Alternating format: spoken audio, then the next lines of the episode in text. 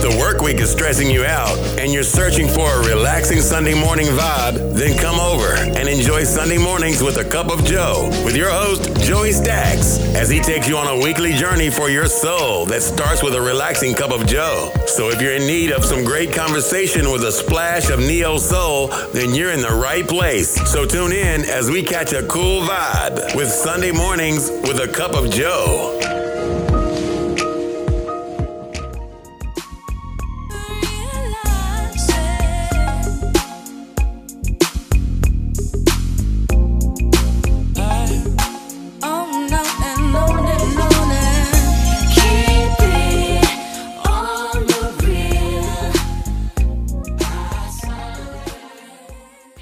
Up, what up, what up, though? Welcome to another episode of Sunday Mornings with a Cup of Joe. I'm your host, Joe, and today we got two special guests. We got my homeboy Marcus Goss and my homeboy James McLemore. I'm gonna let these boys introduce themselves. Marcus. What's going on, y'all, man? It's Marcus. Uh, originally from the Bay Area, Blair, California, man. I'm out here now in Dallas, Texas. Uh, recently just launched my own cognac, uh, so y'all make sure y'all be on the lookout for that.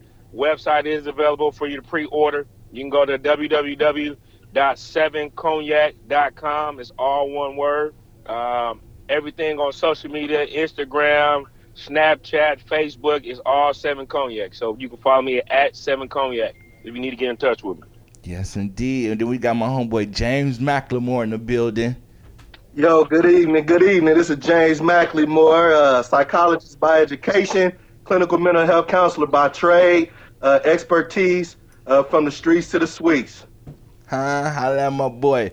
My boy fresh out the rich. You know what I'm saying? Richmond, California to be exact. You know what I'm saying? That's we right. Gonna, that's right.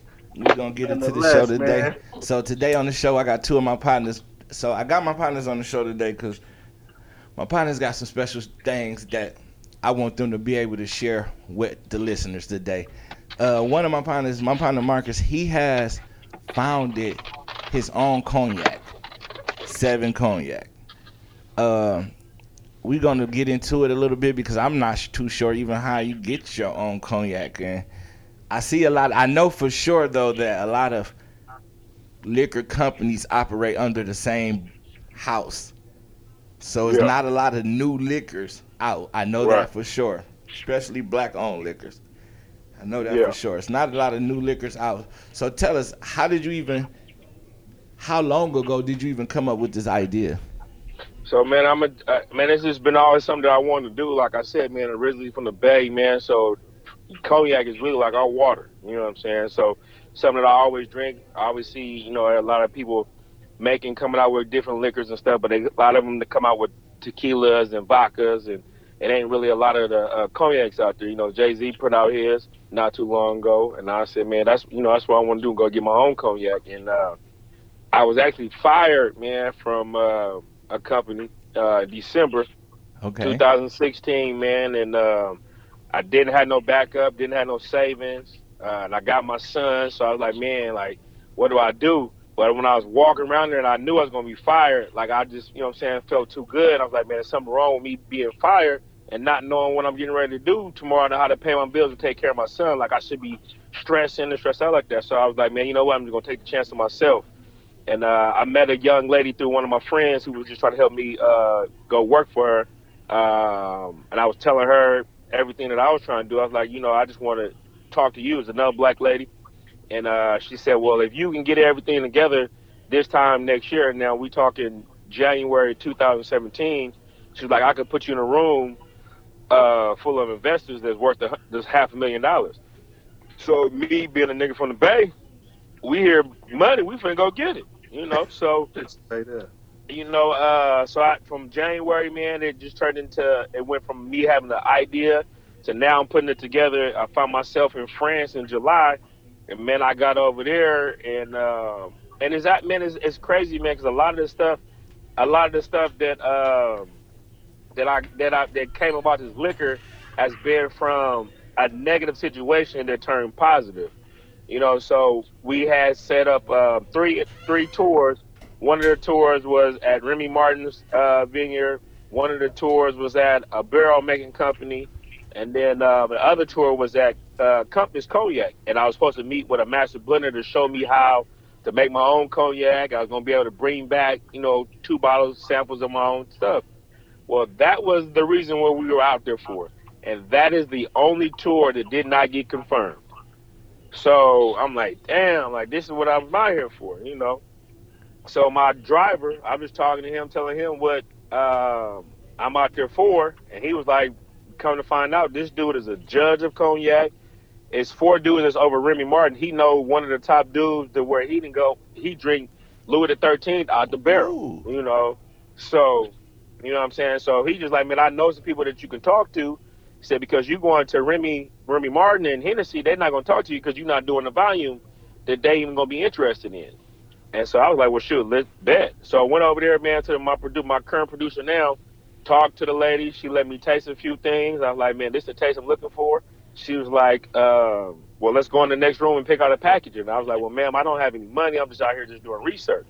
And she said, man, don't worry about it. She said, I can send you one bottle. I can send you 20 bottles. I can send you 200, whatever you want to do. And so from that point on, man, I just been working, man, just working on the name, working on the logo. Uh, and now here it is, man, literally a year later, man, I got the website launch. I got, uh, I'm taking pre-orders.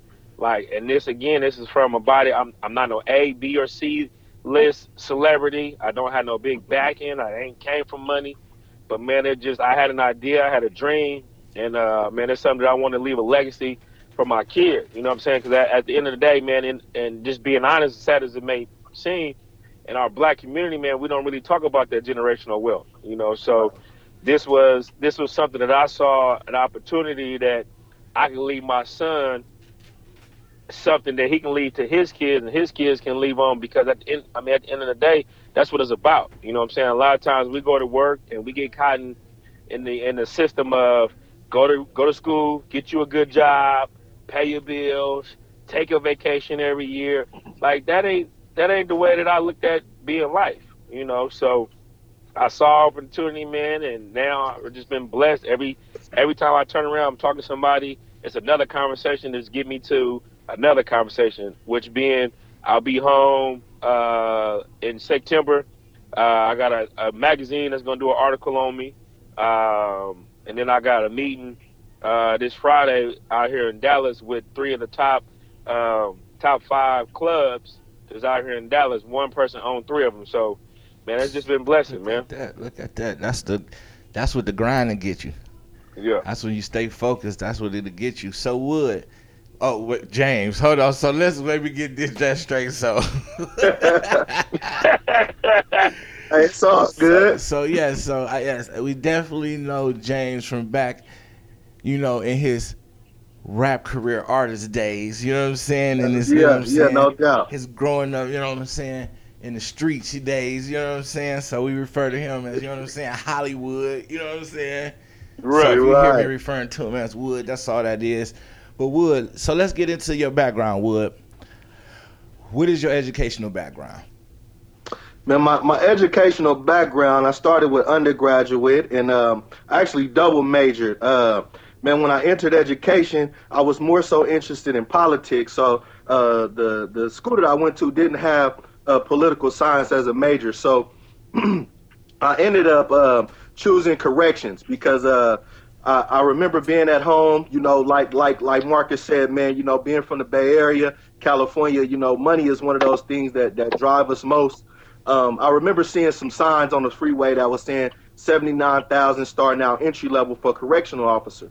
And so I had uh, figured that I could I could get in to do some correctional officer as a correctional officer and help some people, and it would be easy for me to identify with them based on you know that's that's pretty much who I grew up around a lot of uh, uh, offenders.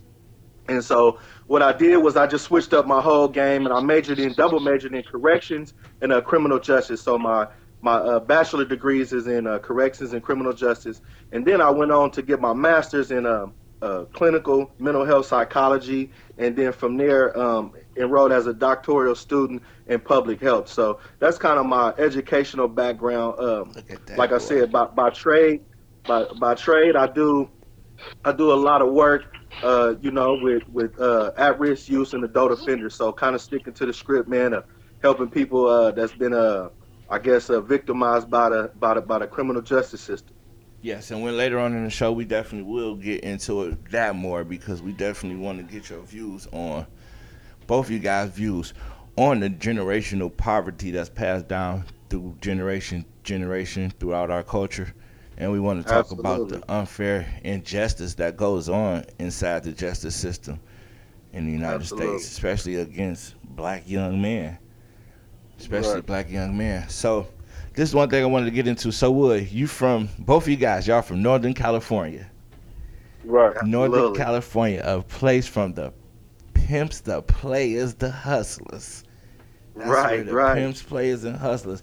And San Francisco, see, I, since I stay out here now, I like to um, refer to San Francisco as like the West Coast version of Manhattan. Yeah, absolutely. You know, Absolutely. Like the West Coast big version. city, man. Real big city. Yeah, real a lot of stuff going on. With a lot of stuff yeah. going on. So and everybody know in the Bay, it's hard. It's hard growing up in the Bay. It's rough times. It may look good, but it's a lot of poverty. A Absolutely. lot of poverty stricken areas. So let's talk about where you guys grew up at. Um, growing up in the both so both of you both of you guys grew up in the urban community, the hood. Yeah, yeah, yeah absolutely. Uh, I grew up in Richmond, California, uh, inner city community. Um, man, I guess over the course of the last 15 years, have been ranked in the top 20 uh, and, and even making the top 10 of most dangerous cities uh, within that time frame. So, yeah, uh, pretty, pretty, pretty tough city. Pretty tough city. So, so let's just talk about growing up. So, growing up in the past, you've seen different things, you know, like uh, you've seen the downfall of a lot of people, the drug dealing in the inner cities, the hoods, the the killings, the murders, the jackings, the uh, the in and out, the rotation, the consistent rotation of people going into the penitentiary and coming back out. What do you think is one of the problems that it? So wait a minute, no. Before we get into there, let's talk about education. When you was younger, was education pushed on you? Did you feel like you were adequately equipped equipped to get a good education from where you were from? Um. So, so I know I'm gonna answer this and and and and to answer your question just direct. Uh, uh, no, but but I'm gonna answer this in a kind of unique way. Um, for me, um, being fortunate growing up in Richmond, um, the way that I view education is, is knowledge and understanding is used as a tool to survive. So, believe it or not, the same principles that it that it took me to survive college and graduate and, and, and be successful in the college world, um, it was the same tools that I incorporated by being from Richmond, um, of being survival. So, an example of that, um, being disciplined. Uh, you you you can't you can't you risk you risk going to jail, you risk uh, being killed, etc. by not being disciplined. So an example of that would be, um, you know, me being in a neighborhood that I had no no business being in when I should have been home at a certain hour. I know that the police will be rolling through to do a sweep on Tuesdays and Thursdays at this hour. So I had to be disciplined enough to stay away from, you know, the block that day or make sure that I was inside or so just the survival techniques that transferred over to college. Well, if I got an eight o'clock class, I know that I have to be in. Um, so just being educated in the fact of, of knowledge of knowing how to survive and knowing the backhand side. I really that was my way of learning. So as far as school being promoted, no, but being a dummy was definitely uh, uh, not acceptable in, in, my community at all. What about you, Marcus? When you was coming up, did you? so, you? Yeah, I mean, I definitely feel that you know what I'm saying that education definitely wasn't um, on the forefront of anybody that any, had any type of office in California. And, and the reason why that I say that now, and like I would say, I'm gonna say no, but I'm I'm gonna contradict what I'm saying at the same time, is that when you when you when you drive around where you from and you drive around cities that that butt up against where you from and you see more construction for new jails than you see construction going into your current school, then you already know what they have in mind for your future. You know, um, a, a lot of uh, also too. I, I want to say maybe when I got to the 11th grade, maybe it maybe it was even going into my senior year. Um, they started making shoot kids pay to play in high school. You know what I'm saying? And they doing that in the cities to play where, high school shoot, sports. Yeah, play high school sports. And I I, I want to say, and it, and it may have been like fifty dollars or something like that. But it still was a fee, though. The, yeah, it was a fee, and you got to think about that fifty dollars. It may not sound like a lot to y'all, but when somebody shoot, they live in half of a check to get to another half of the check. That's a lot, you know. And so for us growing up as young black men in the Bay Area, like that was our outlet. You know what I'm saying? Right. Sports was our outlet. Me personally, growing up in a single parent home, my mom she couldn't afford to put me into Pop Warner and pay for all that or take me to practice and stuff like that. So I, me personally, I had to wait till I got to high school to play. And so then when I got there, and I, I was thankful enough that I didn't have to had to pay to play. But if I was one of them kids that had to pay, then I would have been I'd have been on the corners. I'd have been yeah, doing something else. Yeah, had to get like, to the money. He had to right, try to like make we're money, saying. yeah. You know what I'm saying? You would have been out in the streets and them hours where they doing the sweeps, where you getting caught doing, you know what I'm saying, stuff that you ain't supposed to be doing. Uh, so it, it the education is there, but you gotta you gotta be disciplined yourself to know to separate the difference between what what you need to be doing and what you are doing. You know what I'm saying? So it, it, that for us, for me, uh, was big because the people that I hung around, we all were individuals. We ne- we never looked at one another like, man, I'm somebody because of I'm hanging around you or you're popular, so I'm gonna ride your coattail. Like all of us, you know what I'm saying, at the end of the day, was trying to do something and trying to get somewhere. I credit you, my best friend Dewan Bennett, for me even going to college. Because again, like I said, I grew up in a single parent home. I didn't know anything about college. You know what I'm saying? I didn't know how to fill out I didn't know how to fill out an application or nothing. That's what I was just about to ask y'all. Uh, tell me how did y'all come up on going to college? Right. So so oh, go, go ahead. All right, well, yeah, I finished. Like for me, uh, shoot, I applied where DeWine applied to, and when TSU sent me back an exception letter, man, I went home and told my mom, I was like, Mom, I'm going to college. Like it was a reality for me at that point. You know what I'm saying? Before then, it had it wasn't even a reality. I what was, your plan? Was looking, Before my plan, I was I was gonna go cut hair. I was gonna be a barber. I was gonna have a trade, do something. But going to school for me, never looked at it to be a reality. So when you seen your homeboy applying, you was like, "Oh, let me apply too." I'm applied too. And you and I, and, I, and honestly, it was that was the only one I applied to because of the application fee. I couldn't afford to apply for a lot of them, and you know what I'm saying. I didn't have the best grades in high school, so me just putting out twenty five dollars a pop, that wasn't that wasn't reality. And that's that crazy. That's crazy that they charge people to apply to go get yeah. some education. So, Wood, how yeah, did you how did you come across it? How did you come across it? Hey, so, you know, I got a really, I got a re- really unique story. Um, I am from Richmond, uh, lived in Richmond. Uh, you know, all of my my born in Richmond, raised in Richmond, uh, in, until I left for college. But I did, uh, man, getting expelled out of Richmond schools. I actually got expelled my ninth grade, uh, second half of my ninth grade year, and kicked out of the school district uh, is very unique because my grandmother taught at McClymonds uh, in West Oakland, and I got a lot of I got a lot of family from West Oakland, even though I never really dealt with Oakland like that. Um, so it was to go to a continuation school uh, within Richmond District, which I could not go, go to, or go to a, a crosstown school. Um, and I risked being killed going to the crosstown school, of course, because you know um, um, uh, rival turfs, right, you know, and not being from that shit, yeah. So that was that. At that point, I was um I, in the alternative school was called Gompers in Richmond, and I really just couldn't go there because it was just a total letdown. Um, and we would have got out of school at 11:30. I was already hustling uh, then, and so uh, like Marcus said, sports was a big thing for me. So I wanted to play ball. So I ended up going to McClymonds. Um, for those people that may not know, McClymonds is is a very powerful school. Um, it's in the heart of West Oakland. For people that may not know, that's where the Black Panthers was originated. I believe Bobby Seale went to school at McClymonds, and so I actually met him uh, at McClymonds. He came up there, hmm. and so being around that culture in in, in, in Oakland, um, as I began to play sports, I, I saw uh, the, the the teachers and, and the administrative uh, administration there have a have a uh, have passion have a compassion for uh, education and helping young black men. And so I began to be prideful um, about, you know, who I am as a black man. And um, I had a, a, world cultures teacher who, an economics teacher and a government teacher who really opened my eyes to some things.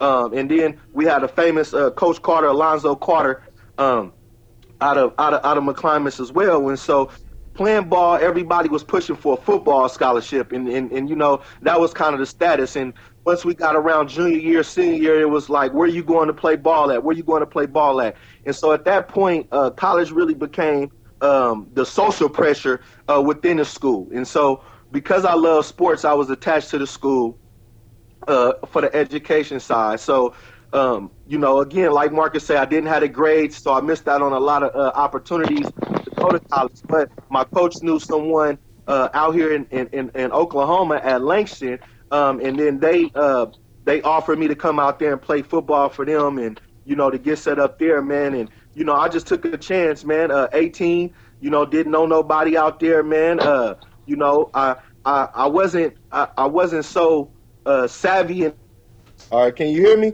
Yeah. Yeah. Okay. You know, so I, I, I probably read, you know, at about an eighth or ninth grade level. And so at that point, I began to practice. Um, and, and, and I got better uh, with my writing and, and you know, uh, with my reading and so forth. And then, you know, going back to Richmond, uh, one of them things was, you know, I find me a smart girl, man. So I was able to find a smart girl um, you know, uh, I dated a senior when I my freshman year at college. I dated a senior. right. I, I, can't hear you, bro. I said that's some Bay nigga politics for sure. Right. Right. Yeah. So so you know I I um oh no man let me see man what's going on bro hey you still on here yeah we can hear you tap me back in hey we can hear you me. okay can you hear me Joe yeah, yeah I can hear you okay so yeah, you know, I met a I met a I met a girl. She was a senior at the time, man, and uh, she was a 4.0 student. And what so, was her name? Well, we're not gonna, we're not gonna use names. we're not gonna use names. But you know, true story, man. True story. Um, you know, man. Uh, th- th- this lady was was uh was kind enough to um to help me with some things, and you know, I was disciplined enough to uh, invest in myself and uh, learn some things. So once I increased my my literacy um, and, and, my math and stuff from there, you know, um, I just worked. I just worked my jelly, man. I kept I kept smart people around, um, even if they wasn't smart. If they understood a subject, um, I, I, knew how to befriend them. I knew how to talk to the teacher, to professors. I had no problem admitting that I, I struggled with certain areas. And then, you know, after a while, you know, when you stay persistent at something, you you kind of start to get the hang of it and, and the confidence. And once my confidence, you know, I got my confidence up, and I realized that there was nothing to be afraid of. Um, I actually ended up uh, being on a president's uh, in the dean's honor roll for the for the remaining years of, of my college education, huh? and and oh, I boy. did that uh, independently of any woman. Huh. so that, that's pretty much how that, that that started out for me. Okay, but yeah. So so so what do y'all think of the college ain't for everybody. It's uh, not. So I'm gonna tell you. So we're gonna me and him. We've had these conversations before. So for me, um, again, growing up in a single parent home with a, with a younger sibling, one of the motivations when I when I said, like I said, that college became a reality for me. I wanted my brother that, that lived in the same household that was raised by the same woman. Like I wanted to give him the opportunity to say, look, I can I can go to college because my brother did and we lived in the same house. Or I told him, uh, college ain't for everybody. The service not for everybody. I said, but whatever it is that you choose to do, if you pick up a trade, just make sure it's going to be able to provide for you and your family. Because there's a lot of people that we working for right now today that didn't go to college.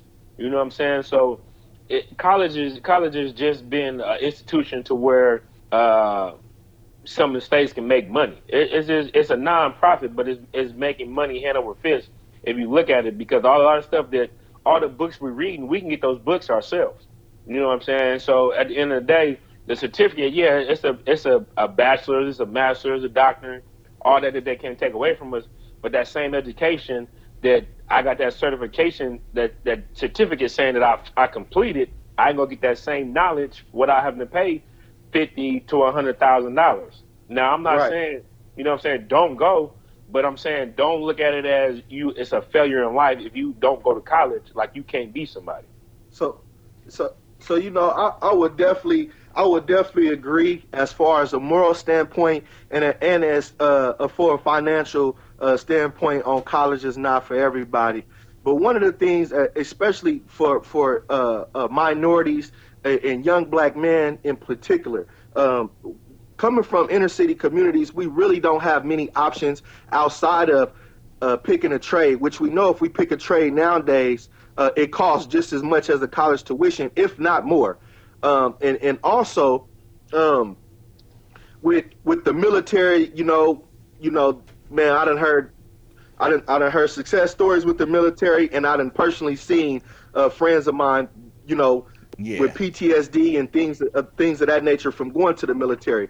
So as far as college being for everybody, this is why I would say that that college is for everybody. And and with me explaining my story, and when I say that that that I'm a, a, a psychologist by education, that right there intimidates people. That right there makes people think that I'm smart. But also I want people to realize that I also mentioned the survival, the survival. So college doesn't necessarily equate to uh, uh, intelligence, but it gives you insight. It helps you mature as a man. It helps you to be disciplined in your life. The experience. And so as far yeah, the experience. So the experience itself, being committed to the experience. So that's what separates that's what separates a college graduate from someone who didn't go to college. Where yeah, you even if it's an entrepreneur, if you go to college and you complete it, just being committed, then you you understand more of what it even would mean to be committed to your business. Because we don't have the the the legacy, as Marcus Marcus mentioned, where we have a, a family member to bring us in and teach us all the things about business and all of the you know that. So I'm I'm 33 years old and I'm just now you know in the last uh, two years or so understanding tax write-offs uh, uh, understanding things of that nature. But all of that came from knowing how to ask more questions from the skill set that I learned through college, from being disciplined through college. And so maybe it doesn't equate, college doesn't equate to a, a, a salary always, but it definitely, you know, characterize you to be prepared for the world as far as your discipline go and knowing how to stay committed until you succeed at some things. And see, that's a, that's the thing. Uh, so on my point of view is like everybody uh, always says college is not for them, and what I think is that college is an experience more than anything, and some people need that experience. And why you gaining that experience by being on the campus, and I'm talking about like being on a college campus and interacting with different people, you develop your own sense of direction from Absolutely. that. And like I know a lot of people don't have a sense of direction. That's why they feel lost. And that's why even that'll be the first question of should I even go to college? You know what I'm saying? Like should because right. I, I just the only thing I, I think we all we always push us as black people in the community. We always push to go for uh, the money. Right. You know what I'm saying? Because like we stuck in like this thing where it's like we have to be working to get out the struggle. Like you right. know what I'm saying? So everything Absolutely. is monetarily based. So mm-hmm. education is a thing that can build monetary, you know what I'm saying? It could build to financial stability, so, but it takes a minute and that minute could be right. detrimental to a black person. Right. See, and that's it. See that but see so I mean me, you know, I always I, in the last over the last I mean I've always been that person like I tell people, man, when you when you have a conversation with me, we're going to it's not always my opinion. I was right and I was wrong, but you're gonna definitely think a different way. And you know what I'm saying. And I and I hear everything that both of y'all are saying, and and, and you're right. You know what I'm saying. It definitely college does definitely does say that you was disciplined to start something and finish it. Um, but at the same token, it doesn't always equate to um, success. It doesn't always equate to taken care of. And just because a person didn't go to college, now again, I'm speaking as a person who has a degree. You know, I'm not saying that I, I didn't get a degree. And one of the things that Joe uh, mentioned that I want to say before I forget is that when somebody says, "Oh, college ain't for everybody," when you say when people say that, my first my first question is, "Well, did you try it?" And if you didn't try it, then you can't say it ain't for you because you never tried it. You just that just use it as a cop out. Because a lot of things, that, a lot of times, what we do nowadays is we get caught in those in those sayings. Oh, if it ain't broke, don't fix it, or college ain't for everybody, or you know some. But at the, at the end of the day, is if you got something that you want to do, you can go and get you can go and, and start your career without having to go to college, but you be disciplined in your plan. You you could set a five year plan, a ten year plan, and it doesn't always have to equate with you walking across somebody's stage. Because at the end of the day, the end result is is to is to earn a, a, a substantial income to, to, again, like I said before, to provide for you and your family. Now, I know we always talk about that education is something something they can never take from us, but it doesn't have to be with a name across it stating that that's where I got my education. It doesn't have to say um, California University education. I can go get education today that my college didn't give me, and can't nobody take that from me. But what it is is that a lot of people have used what we're allowing people to do today is use these degrees as leverage or, or reason to say, oh, well, you're not qualified because you don't have this. I know a lot of smart dummies that graduated from college. And that's, and that's and that's why you know that's you you right, Marcus, and and I, I definitely want to make it clear that I'm not saying that if you don't go to college and you're not successful in, in your career or, or, or you know in your entrepreneurship, but it the thing about it is that's why I mentioned that intelligence is not always equated to um, a, a, a, graduation or a degree. The the reason why is because you still need applied knowledge. So the applied knowledge go further than what you learned in the classroom. So those are the type of things where let me let me give you an example of, of how this works.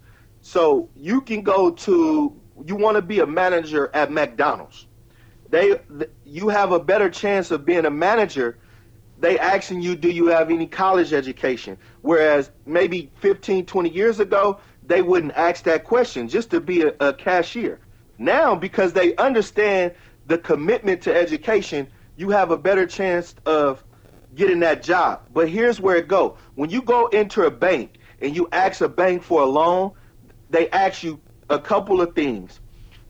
The first thing they'll ask you is maybe what's your gross income, or if it's a business plan, what's your trade line, or what's your product, or what's your what's your tax tax history on paying that.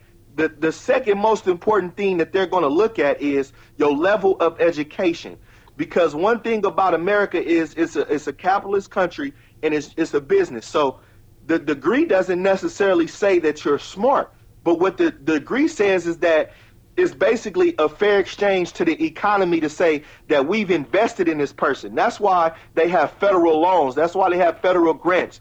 That's why they have public universities and private and state universities is because that's an investment into you being a person. So when a banker sit back and say, "Oh, you know what? James is a master level student. What's the chances of him being able to repay me? Well, I know that a master level student makes X, Y, and Z in this profession. So I have a better chance of loaning this person, investing in this person, than I do with someone who coming here with no business trade line, with no experience, with no education behind them. They, they the risk, the, the, the risk to investment is low.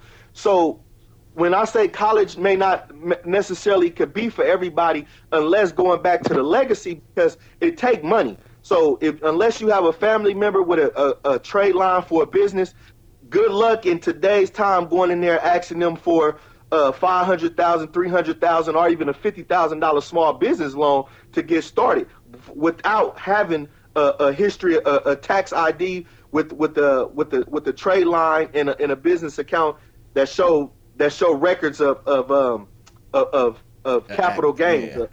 uh, the bottom line. So, but if you if you have if you go in there as Dr. Macklemore, then guess what that says? All they want to know is what's your business plan, who is your board representation, because they can invest in a Dr. Macklemore because they know society reacts to the Dr. Macklemore and not just James.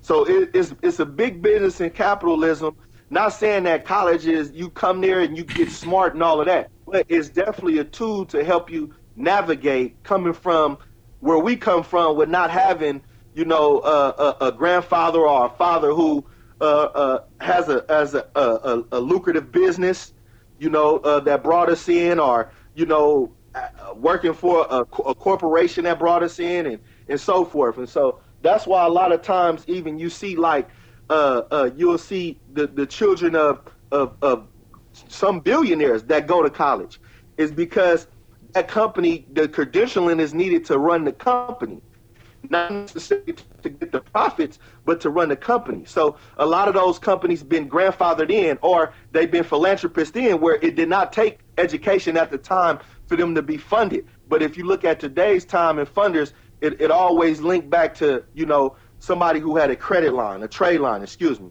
to to be able to incorporate that business for them to get the the upfront money to to to run a successful business. If not, then they just don't use their profit profit and gains. You know, they they bottom line to basically front the front they uh they working capital, and that's a that's a struggle within itself because you end up running a business for five years, but bringing home thirty thousand dollars a year. But you but you're running a business for three hundred thousand, but your take home is only thirty thousand because you have to front your own you you know you have to front your own uh, working capital because you have no trade line because you have no investor to put the money up so that you could actually reap the benefits off of your uh, off of your profits to invest elsewhere to increase your stock in company. So, I mean, you know, edu- college education, man, it's it's a lot of tricky things that go along with it. You know, and, and maybe maybe it's not for everybody in a sense of, you know, them uh, um, being getting educated, but in the sense of being able to compete where we from uh, if we don't have that backing, man, you better have something. Yeah, see, I see. I look at it. I look at it as investing in your hustle. Like I look Absolutely. at it as investing in your hustle because a lot of times I see a lot of us, uh, black people, we kind of um, we kind of get scared to invest in the hustle if the if we haven't seen somebody reap the benefits of the payoff.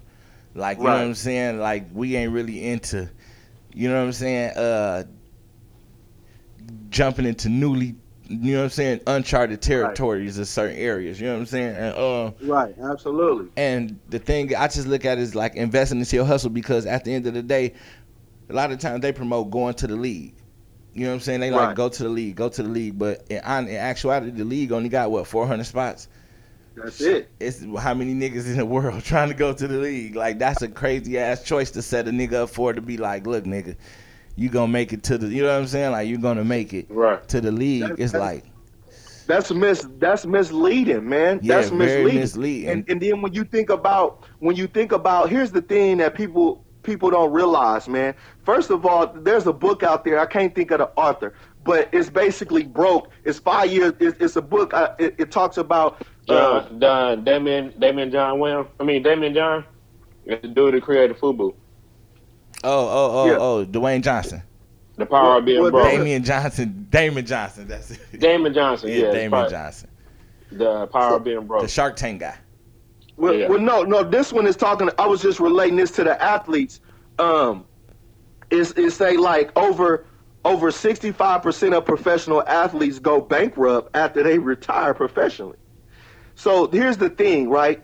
here's the thing where we got to look more into just as as African Americans and knowing finance and money and how things work and sustainability. Uh, uh, you mentioned uh, about uh, black black people in general always going for the monetary things because here's the thing: if I said, Joe, I will give you a million dollars right now, or I will give you eighty-five thousand dollars a year for the next fifteen years, but I'll give you a million dollars right now and you have to salary that out for the next five years, guess who's going to have more money in the long run? Yeah, yeah. I'm I'm going to have more money in the mm-hmm. long run. But but here's the thing: people don't realize that that million dollars gets taxed at a way different way a way a way different number. Okay, and then your cost of living go higher because you feel like you got a million dollars. So without even going too much into depth in that, people don't look at at how that's played out. These is these people careers. So you don't even think about that. Oh man, I made 140k for the last 10 years. Damn, that was just like me signing a two point a two point a 1.8 million dollar contract. Yeah, no, no, they definitely don't look at it like that. You know, they don't think at it like that, and then they don't also realize is that the debt to income ratio and the power of credit. So if I bring home 140 Guess how much that I can finance? I can finance damn near up to a million dollars. See, that's like people don't understand what a record deal is. I got another episode uh, coming up about the insights on record deals because a lot I hear a lot of people be like, I don't want to work. I'm about to get a record deal. I'm like, what are you talking about? You talking about you don't want to work. You about to get a record deal. So basically, you about to leverage yourself and go in there and get a high interest loan on yourself, on your like, on yourself, on your. And so, at their discretion. Yeah. At their discretion, though, they can shelf you at any time. Like you crazy. That's crazy. You'll go in there and let them high interest loan you eighty thousand dollars and act like it was a half a million. Right. You come and, home, and, and that's the, and and that's the problem is that you know a, a lot of a lot of our people just really don't know like understanding how how taxes work, understanding how salaries worth. the return like like I, will give you I'll give you a, a perfect example, you know, of just just knowledge uh, in itself. Okay, so we're talking about college right now. If you ever think about it, college give you I, I, I could be wrong with this number. Don't quote me on the number. But college will give you fifty thousand dollars for undergraduate. That's in loan money if mm-hmm. you qualify being poor, right? That's somebody giving you fifty thousand dollars to get kickstarted on your life. So you think they will give you fifty thousand dollars if they didn't know that you can get on your hustle and go make fifty thousand dollars and pay them fifty dollars on a fifty thousand dollars? Cause they want it back for real. That thing be. But here's up. the thing: they want it back for. They do want it back. But here's what I'm trying to tell you: America is designed for us to be in debt. Oh, period. Yeah, for sure that. So we have um, watch this. America is in debt, and the Federal Reserve the one that print the money. True. Think True. about that. So so there's good debt and bad debt. Managing debt is something that black people don't understand. So you might say, why would they give me fifty thousand dollars? Well, they gave me fifty thousand dollars, but they only asking back for fifty a month, fifty dollars a month. So I have so. A, go ahead. So the thing is, they'll they'll own they'll they'll you'll be in debt to them, but as long as you're in debt to them, guess what? Their company is worth billions, meaning they can they can borrow more because their credit line has increased more. That's capitalism at its finest. That's how America does. That's how we three trillion dollars in debt, and they can keep buying more because they making the payment. Yeah. So black people got to realize that. Oh, okay. Well, if they're give me fifty thousand dollars, and I would have to pay them fifty a month, but I can make fifty thousand dollars. But watch this.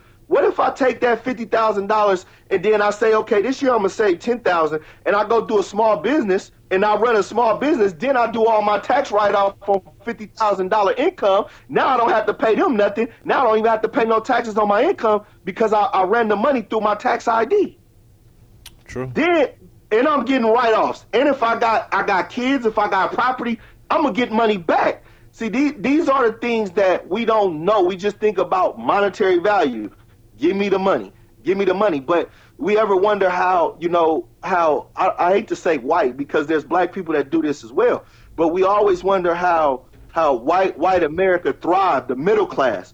You know, when you see when you see an old white man and he got a, you know, you in Cali, you see them and they got a, a, a beautiful home that's, you know, nine hundred thousand or one point five million. You like, man, how do they how do they afford this stuff? But you don't even realize that the drug dealer next door or, or, or the, the, the scammer next door actually have more cash than them. Right, for sure. But but the difference is the difference is locking into the equity. Lock it into the equity. If you build your financial portfolio, meaning that watch this. If I make if I make 140k a year, right? Let's say my take home is about eight nine grand a month, right? What if I just put three, three to four thousand of that back into a business where I'm gonna get the write off, so I ain't got to give it in taxes anyway, because right. I set my small business up. What about what about what about the Benz that I want to drive? Instead of me going to the car lot trying to get a loan for for the Benz, how about I finance it and and, and how about um, instead of financing it, how about I lease the Benz because I got four thousand dollars down, and and then I'm only I'm only leasing it for thirty two months. But guess what? I got this under my company name, so that's a direct write off back to my pocket. Every mile that I put is a direct write off. Insurance that I pay on it every month is a direct write off back to my pocket. See, these are the things where we see a doctor pull up in a Benz, we think he went and dropped a hundred K, like Kanye West say. Uh, you know, he was being being uh uh sarcastic in a song. He said something about uh the boy here. I seen something in a in a uh uh a Rolls Royce. The only difference his was rented. His might have been rented and mine was tenant. Yeah. What people don't even realize is that that's that that that's that's the the smart thing to do. That's what middle class do. And guess what? The the other portion of that they take. How much food does it take a month? How much gas does it take a month?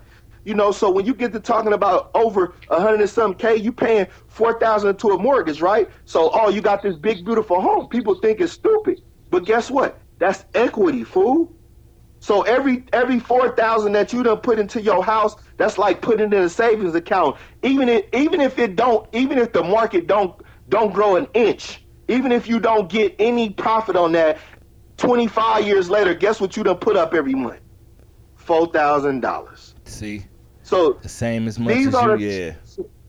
Huh? I said that's the same as much you've been paying on the mortgage. Yeah, but you living for free. Yeah. So now you done lived in a, and that's that's saying if the if the housing market don't even rise, that's like you putting back four racks, but you done lived in this big house.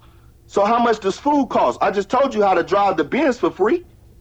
So I just I, well, so all now talking about now all we talking about is a couple of shirts and some shoes and some vacations. You can manage that on three thousand dollars with free money if you lock four into your mortgage if you if you like three into living expenses and, and, and, and put the rest, you know, into your company, bro, you can flip the money. That's how they got it set up in America. So let me ask but you a question. People don't power money. So let me ask you a question, Marcus. What?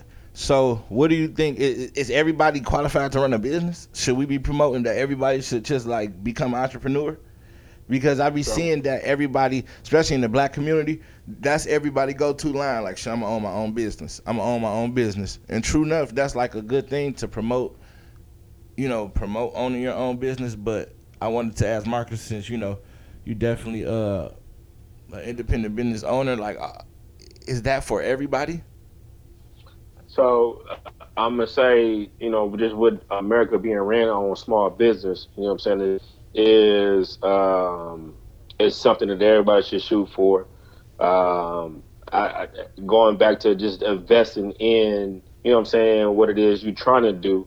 Uh, I don't think you shouldn't just go and start a business and not invest um, in the know-how of running business because at the end of the day, you, you are getting ready to uh, be over somebody's career, somebody's future. So you definitely just want to definitely um, be able to pour back into your employees um, but I always say, I mean, because by trade I'm a barber.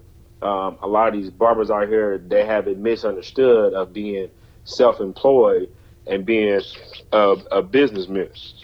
You know, so they think it's just cool. I just work for myself. Well, at the end of the day, yeah, it's a difference from working for yourself and then working for your clients. You know, um, a lot of times I get new clients just based off of uh, barbers not respecting people's time because at the end of the day, people make appointments so they can go in and, and, get out because they got other things to do. then you got some people that come in there and just sit and wait, you know what I'm saying, because they don't mind waiting.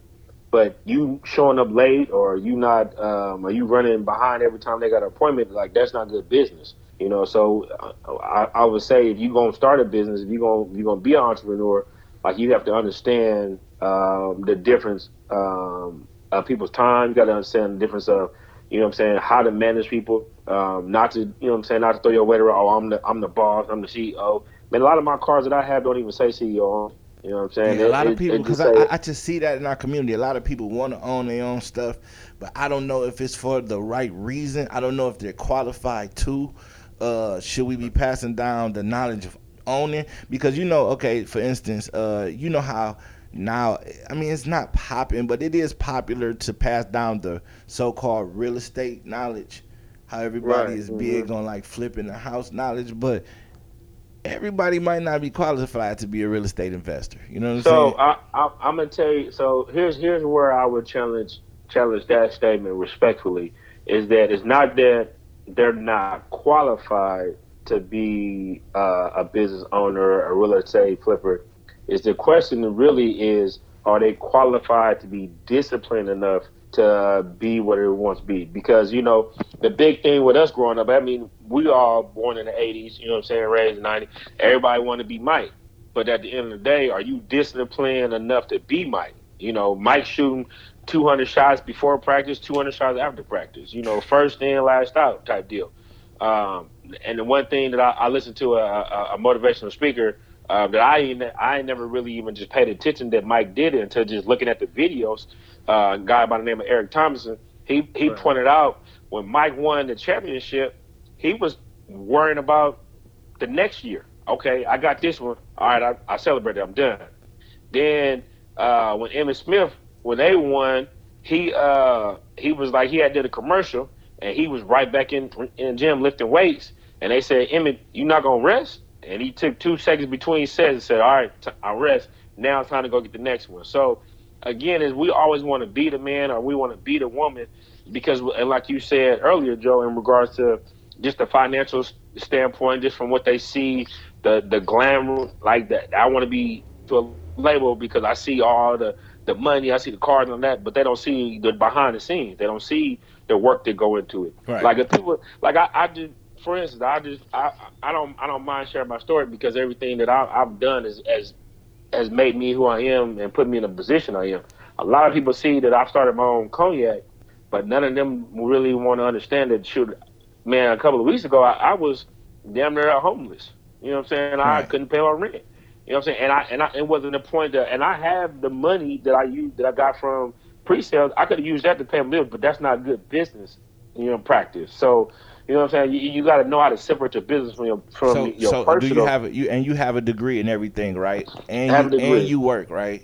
And I work. And you have I a work, trade, right? And I have a trade. So the the general question to be, how did you fall back to O rent, or how did you? Because everything that I have, um, did I'm, you miss being, or did like you know, or are you no. not making enough? So there's two folds to that. One, I, am not making enough, and then two, every extra thing that I got, I put it towards my business. So that goes back to me saying that everybody want to be Mike, but don't nobody want to be looking. Don't nobody want to be Marcus three days from getting put out and having to go hustle up, selling oils, cutting hair, doing all this stuff, being tired, not being able to get. But I'm gonna do what it takes to make sure that this business is is need to do what it do. Because at the end of the day, when I was when I was raised, you got two things as a man: you got your name and your word. So I didn't put my name out there, and I, and I didn't told these people that what I'm gonna do for them. So I had to make sure that I came through. So that's what I'm saying. Like everybody don't. When you put my struggle in somebody else's hands, and they gonna fold.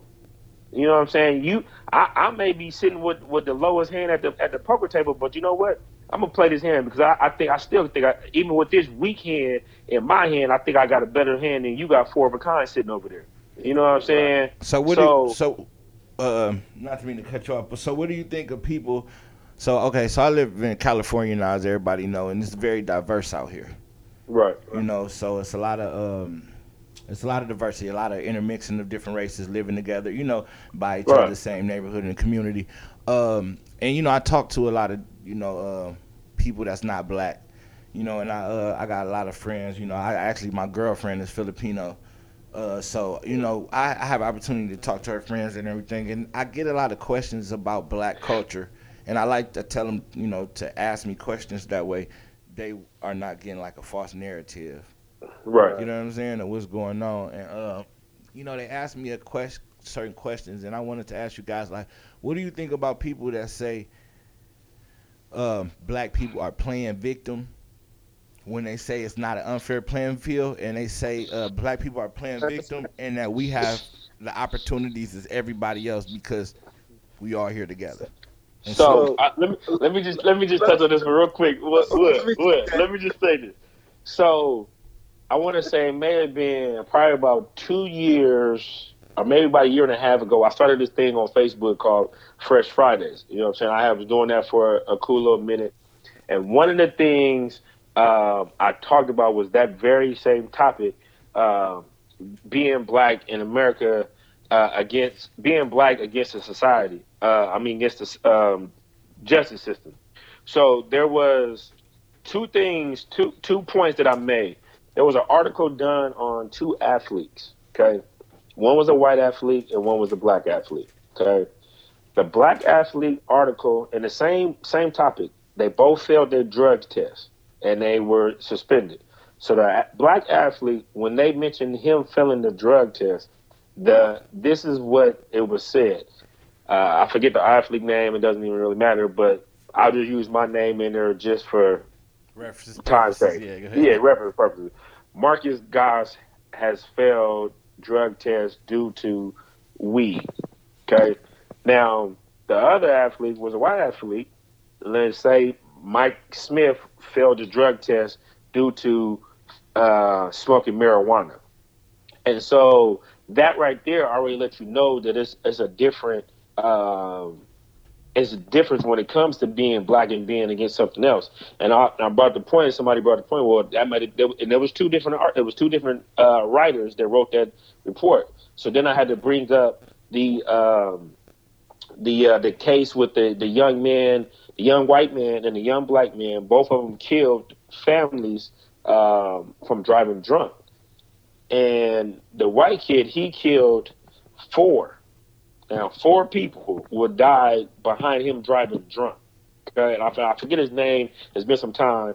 But then the black kid, he killed one person. And I'm not saying that that one person life meant more than the other four. That's not what I'm saying. But the what the sentence that was handed down to the young black man is that he was sent to juvenile hall and was going to be tried as an adult once he got to a certain age. The white kid, he got um, sent to a rehab uh, center. Now, a lot of people will say there's been that might have been two different situations. It was the exact same judge. After he handed down the sentence to the white kid, he he uh, he retired. He got off the board. Now, of course, there might have been dudes or some other things, but that goes to show that we don't have we don't play from the same field that everybody else play from. They fear us, so they try to they try to put us in a situation to where we get institutionalized by being in jail or we now we can't do certain things because we have a felony on our record or things like that. So they try to have a, a reason why I didn't get picked over Mike. Well, Marcus, you have a felony on your record. Mike doesn't. That's why it was not because Mike is white and you're black. No, that's that is why. So it definitely is a difference between being black in America and being anything else. What what you got to say? Uh, because the thing is that I hear a lot of people not being in tune with how long ago slavery actually was, or how how the everyday opportunities. Yeah, that's the dumbest thing ever. Yeah, I, I don't understand. But see, we're living in modern day slavery. And look, I, listen, I am gonna let Wood talk because I can really go in on that one because that's the dumbest thing ever. I, I, that's the dumbest shit I hear. Slavery was 400 years ago. Motherfucker, I'm still living in slavery. People don't understand that. So, so I mean, you know, man, this is a uh, this is a double sword question, by the way, man. Do you um, feel like do you, you know, feel like you've been playing victim because so so here's the thing, man. Um, you know, I'm a Kanye West for a minute, man. So so pardon man, me tell the truth, man. Forget Kanye West, man. Tell the truth, man. Yeah, yeah, yeah. That's what I'm saying. That that's what I'm saying. I, am gonna have to tell again. my truth. I'm gonna have to tell my truth, man. I'm gonna have to tell my truth. Uh, as a black man in America, um, I'm definitely aware of racism. Um, and and when I look at things and when, I view things, I view things from a holistic standpoint. Um, and so, not to say that the black struggle is the same as anybody else struggle. Um, so I'm aware uh, of the racism. I'm aware of the social injustice. Uh, I'm aware of the modern day slavery. I'm aware of the past slavery. Uh, I'm aware of the things uh, that that occurred, you know, within within our race. Um, but I'm also aware of the black culture. So I don't live my life personally from a victim standpoint. And the reason why I say that is because if I continue to live my life from a victim standpoint, then that means that there's no room for progress. That means that any progress that is that is that that, that stands a chance to be made have to be given versus taken. Right. But okay. So, so not are you not not do you look at it from the victim aspect point, what do you right. think about people that saying that as a whole we use the victim plight too much to express the injustice that's going on in current day because they like well because mm. I, I have been around people and uh, I I'm gonna have them on the show eventually that tell me like you know y'all got the same opportunity as we do. Everybody right. on this earth now because I mean you hear what I'm here. You got education like I do. You work right. the same job as I work. so, so so I, I the the people who live who feel like they've been victimized, man, I think that's more of a, a, a of a it, it's, it's a double sword again because yes, there, there yes we do be victimized, but at the same time we have we have equal opportunity because just as well as we just sat here and said, I have an opportunity to go to college. I have an opportunity to be a business owner. That means I have an opportunity to hire black. Um, that mean that mean I have an opportunity to, to get an education just as as as, as whites. So the, the problem you had an opportunity to get equal education. Like if you wasn't you, yeah, you, was, you really feel in your heart of hearts, and you and me in Hollywood, we have spent many nights uh, just debating. You feel in your in your heart of hearts that we have equal opportunity out here as a black man in today's America. Yes, I feel like we don't take advantage of those opportunities, and that's that's the point. That's the point that I want to get to. Uh, I'll, I'll give you I'll give you an example. I'll give you an example of what I mean by that. I went to a HBCU. I remember getting a C in my class. Well, we're about to get a C in my class, and I told my professor, I said, if I had a child and they had a 3.8 GPA, I would make sure they would that if they had the qualifying GPA, I would never send my kid to a black school. The professor wanted to know why. I said, because here it is that we, us black students is coming here. That's the way that you guys are making an earning. But you know, when I take this Langston degree and I try to go get a job against the OU degree, who is more likely to get hired first? So why would you give me a C knowing that a C get a degree, no doubt. But even without have, having straight A's, I still this degree, this company can't compete with the other company. I said, and you know that I earned a C, so I can do the coursework. So why would you give me a C and not an A to be competitive, at least competitive? So we had a long talk. Long story short, he understood what I was saying, but you guess what you, he was held you to? Deserved the grade you didn't get. Like yeah, you, I, you thought you no, want no, you wanted the grade you didn't deserve. Absolutely. See, that's the problem right there is because see that that tricks people mind because in the black people mind we say you got to work hard, you got to earn it, but then we turn around and say white supremacy. But we got the chance to have black supremacy because guess what? You got a C. You yeah, you got an A, but you earned a C. You can't do a turn in the C on the paper, but then be like, look, like you really just you took so, the bait mentality. Uh, hold up, hold up, hold up, hold up. Now, who told you? Watch this. Just hear me out, y'all. Who told you that rule? Who told? Who told, who taught you that? Told who taught you that? What rule? Tell me what? That you. That, who, who told who taught you the rule that if I earned a C, I'm supposed to get a C? Who taught you that? I don't know. That's the rules of the shit, the collegiate school. But, but guess what? But but watch this. That's that's the that's that's the rule that has been taught by authority. Authority being white majority. But guess what? When they when they get a C, guess what they give their student? A A. And then we turn around and say it's white supremacy.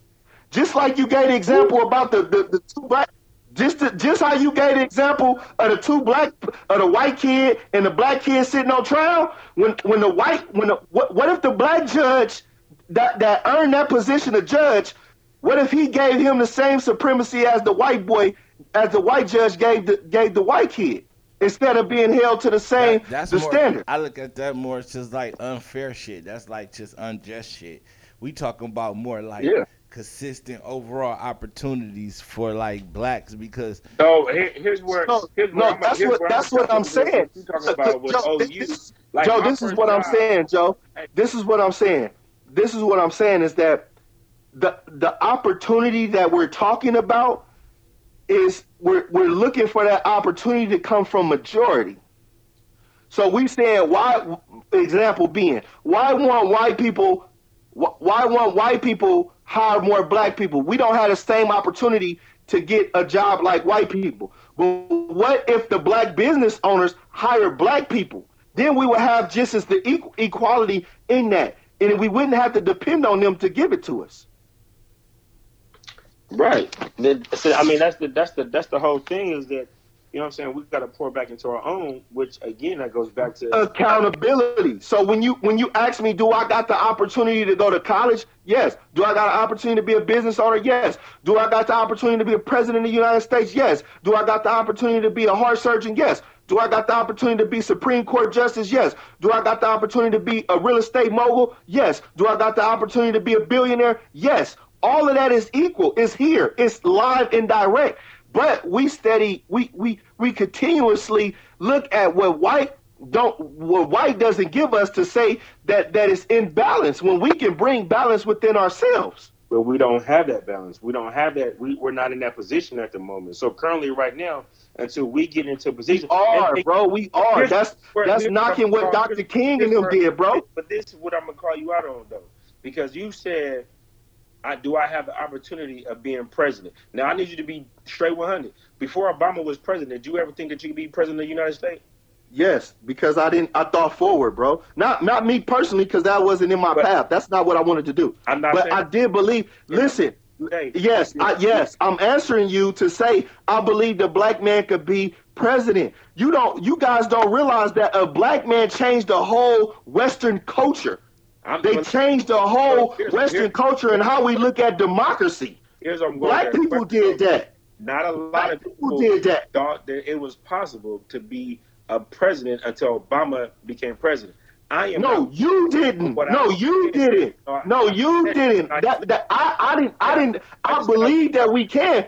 Be, listen, bro. Listen. I just said I'm not one of them people. I said America. If you, if you, look at America, not everybody thought that they was possible to be president because the first thing that somebody said when Obama was elected to be president was, "Now it is a possibility that I can be a president as a young black kid." Now our kids can look at that as a as a respect. My watch this, bro. There has never been a Jewish president, bro, and the Jewish run the whole law, legal, and religious system in America. and there's never been a Jewish president. I think that not everybody going not everybody got to be. You can be the first of anything. Everybody waits for that for that train or that bus to pass by for it to be a reality. At but, the end of the day, like it can be a reality without you seeing it. So at the end of the day, yes, we have we have that equal opportunity once we get in position. We're not in position. So for for you for Bro. me that I feel like right now, if I was to walk into uh, uh, tell me what position we're looking for with a white man and I had the same qualification and a white man is doing the interview, no, I don't have the same. I don't. Now I don't. watch this. Now watch this. The problem. The problem is you give that example, but you're not giving the example of walking in an interview when you're the black man that's the CEO. Get that example. They don't have it. I'm gonna tell you right off the top. They they they won't. Because that's I'm, the problem. That's the problem. That's what I'm trying to get you to understand. Because you're telling me, what, listen, what, listen, bro. What, what listen. What? I'm saying that you I'm saying that the opportunity, the equal opportunity that's given relies within our own self. It doesn't rely within another race giving that to us. If that's the case, we have already done that with civil rights, with voter rights. That's on the Constitution. That's on the law of the land, bro. We already got them rights. So we're not, what? We're not just what, talking, talking about overall everything. We're not just talking about stuff that's written into the Constitution. We're talking about the gray areas. We're not talking about the black and white. We're talking about the but gray. This is what this is what I'm trying to tell you. Are you asking about, me, do I feel like a white person you. would treat me equal? Because that wasn't the question. We talking about you getting pulled over at night. Uh, yeah. Do, do, do, you feel like if a white person got pulled over at 10:30 at, at 12 o'clock midnight, that they're gonna have the same feeling that if, I, if as the black man is getting pulled over at 12, 12 o'clock midnight? It depends on the demographics. It ain't no depend. You think your you think I, your little cousin in the hood? Video footage of a white man fighting two police officers in a, a, fast food restaurant. He getting tased, pull the tase out of him, and then they still try to wrestle him to the ground. But now here it is. You got people, black man that's sitting in a wheelchair that can't even move and paralyzed and is getting killed. I can show you a man that's sitting out in New York. He just sitting there and he's so, like he can't breathe and getting killed. They we so, don't have the same. We we're so, not. not equal. So listen, listen, listen, bro, listen. So every example that you have given me has been an example of a white person treating me equal. Not treating you equal. Yeah, uh, yeah, yeah, yeah. No, not you said treating me equal or not. I'm asking you for an example of a black person treating me equal. But your thought is supremacy. You thinking like the white boy. No. No, so we okay. When so, I get, so listen, do you feel like? Do you feel okay? So we was just talking about education, right? Do you feel if you were a young black, if you were you but young in the hood, do you think you got the same chances of education as the white kid? Absolutely not. Why? Why is that though?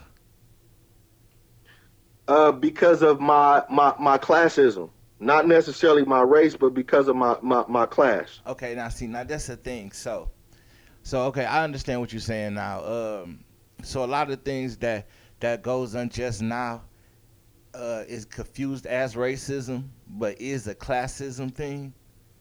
Uh, yes, I understand that. Uh, you know, that's one of the that's one of the classism is one of the reasons why I don't understand why a lot of whites and other races that's poor don't understand the struggle from black people because, because like, not a class. Because because of the history. Because if you because if you're a poor person, you getting treated damn near like they racist against you, but you don't even know that because you thinking that is a thing just based towards us, but it's a classism so, thing also. Like, yeah, I, absolutely. So watch this. Watch this. This to show you that not necessarily everything is racial related, even though things are racially motivated. Don't don't get me wrong.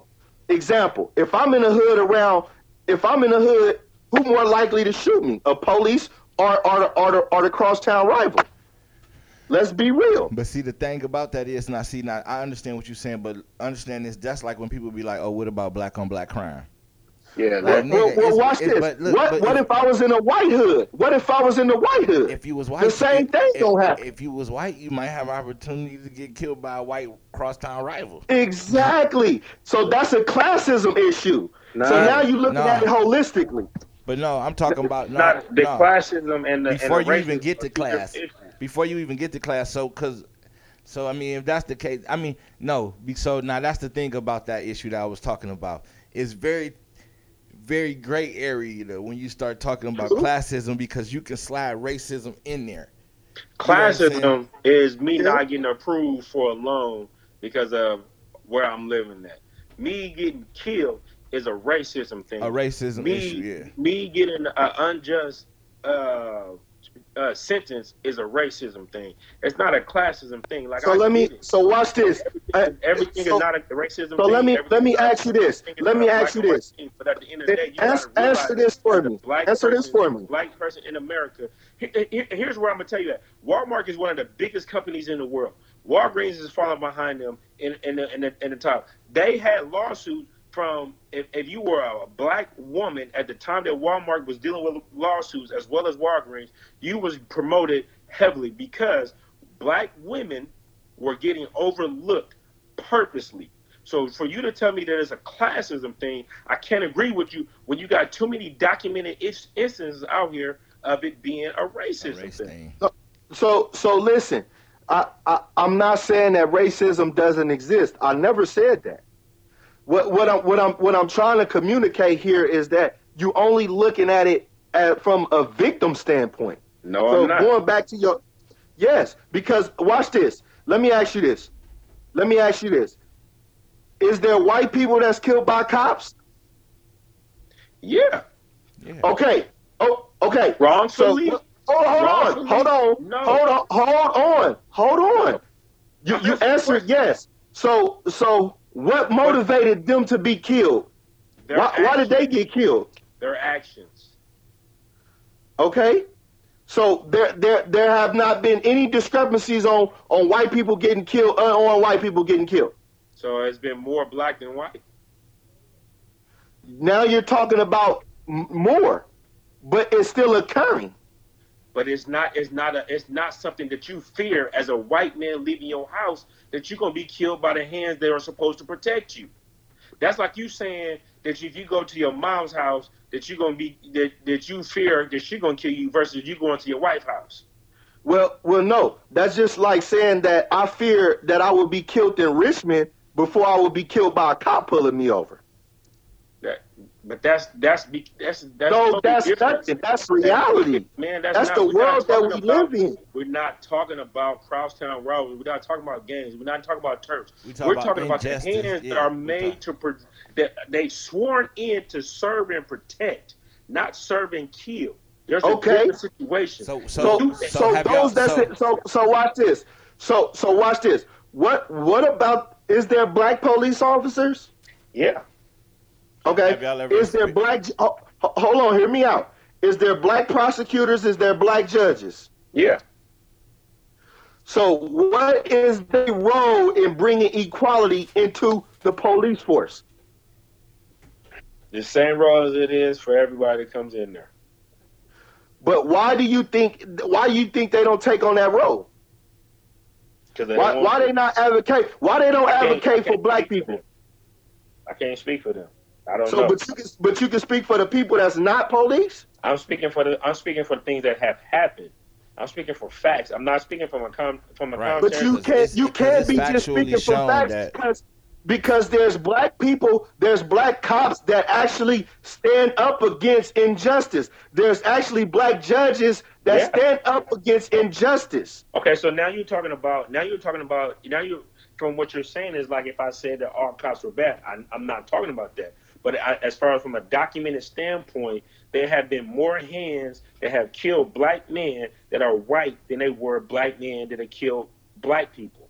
There's been more white hands as a police officer to kill black than there's been more black hands that kill white people. So at the end of the day, I hear where you're trying to go with this. Yes, we have an obligation to the things, but at the same time, I'm not going. I'm not going to throw away my obligation and just forget the fact of what's actually going on in reality. When you talk about police, when you talk no, about, no, hold on, when you talk forget. about, hold on, when you talk I'm about police injustice, when you talk about police injustice, or like you know, police doing shady shit. I like that you got to group in black and white police together. Right. Under yeah, the banner and, of being a police. So man, they they all treat niggas bad. They treat black so, people bad. Like it's that's the thing. Like let me give you a let me give you a a, a, a real live. I, can agree to that. I can agree to that. Now we're talking about outside. Reason, now, now, out, now let's talk about outside the police. So listen, I have a four. My, at the time, my son, my son is currently now five. At the time, I want to say he was three and a half, maybe going on four. We were at Raising Cane's getting something to eat, and it was a black officer. And I said, MJ, what is it? What do you do when you see a police officer? He said, run. So the fact of the matter that's is, bad on you, bro. that's listen, bad parenting for you. That's, that's bad, bad parenting for you Because to you saying that, you speaking out of turn. You don't even know. You don't even know what I was getting ready to how I'm finishing that. You is you quick to say that's bad parenting because that's something to go to. But at the end of the day, as a man, when I told him no, that's not what you do. You respect the officer. I, I told him in respect. I teach my son how to respect. At the end of the day, what I'm saying to you is, as a black man, as a black person, you see those things going on. It's going on around you. So at some point, they kids are sponges so I don't care how great of a parent you are, you can't shield your your child from from the world. It's it's gonna happen, and they're gonna pick it up regardless of how good or how bad of a parent you are. And but for you, me, at the end of the day, I teach them on that. You have to educate them. You have to educate them on. You said what? You have to educate them on that. At the end of the day, this is a four-year-old person. There's a lot of things that you're going to educate your child on, and they're, and they're going to come to you before you even got a chance to educate them on that. So, so, so as, a, as a, like they learn from just in the world. Yeah, you're a new parent right now, so you, this is your first child.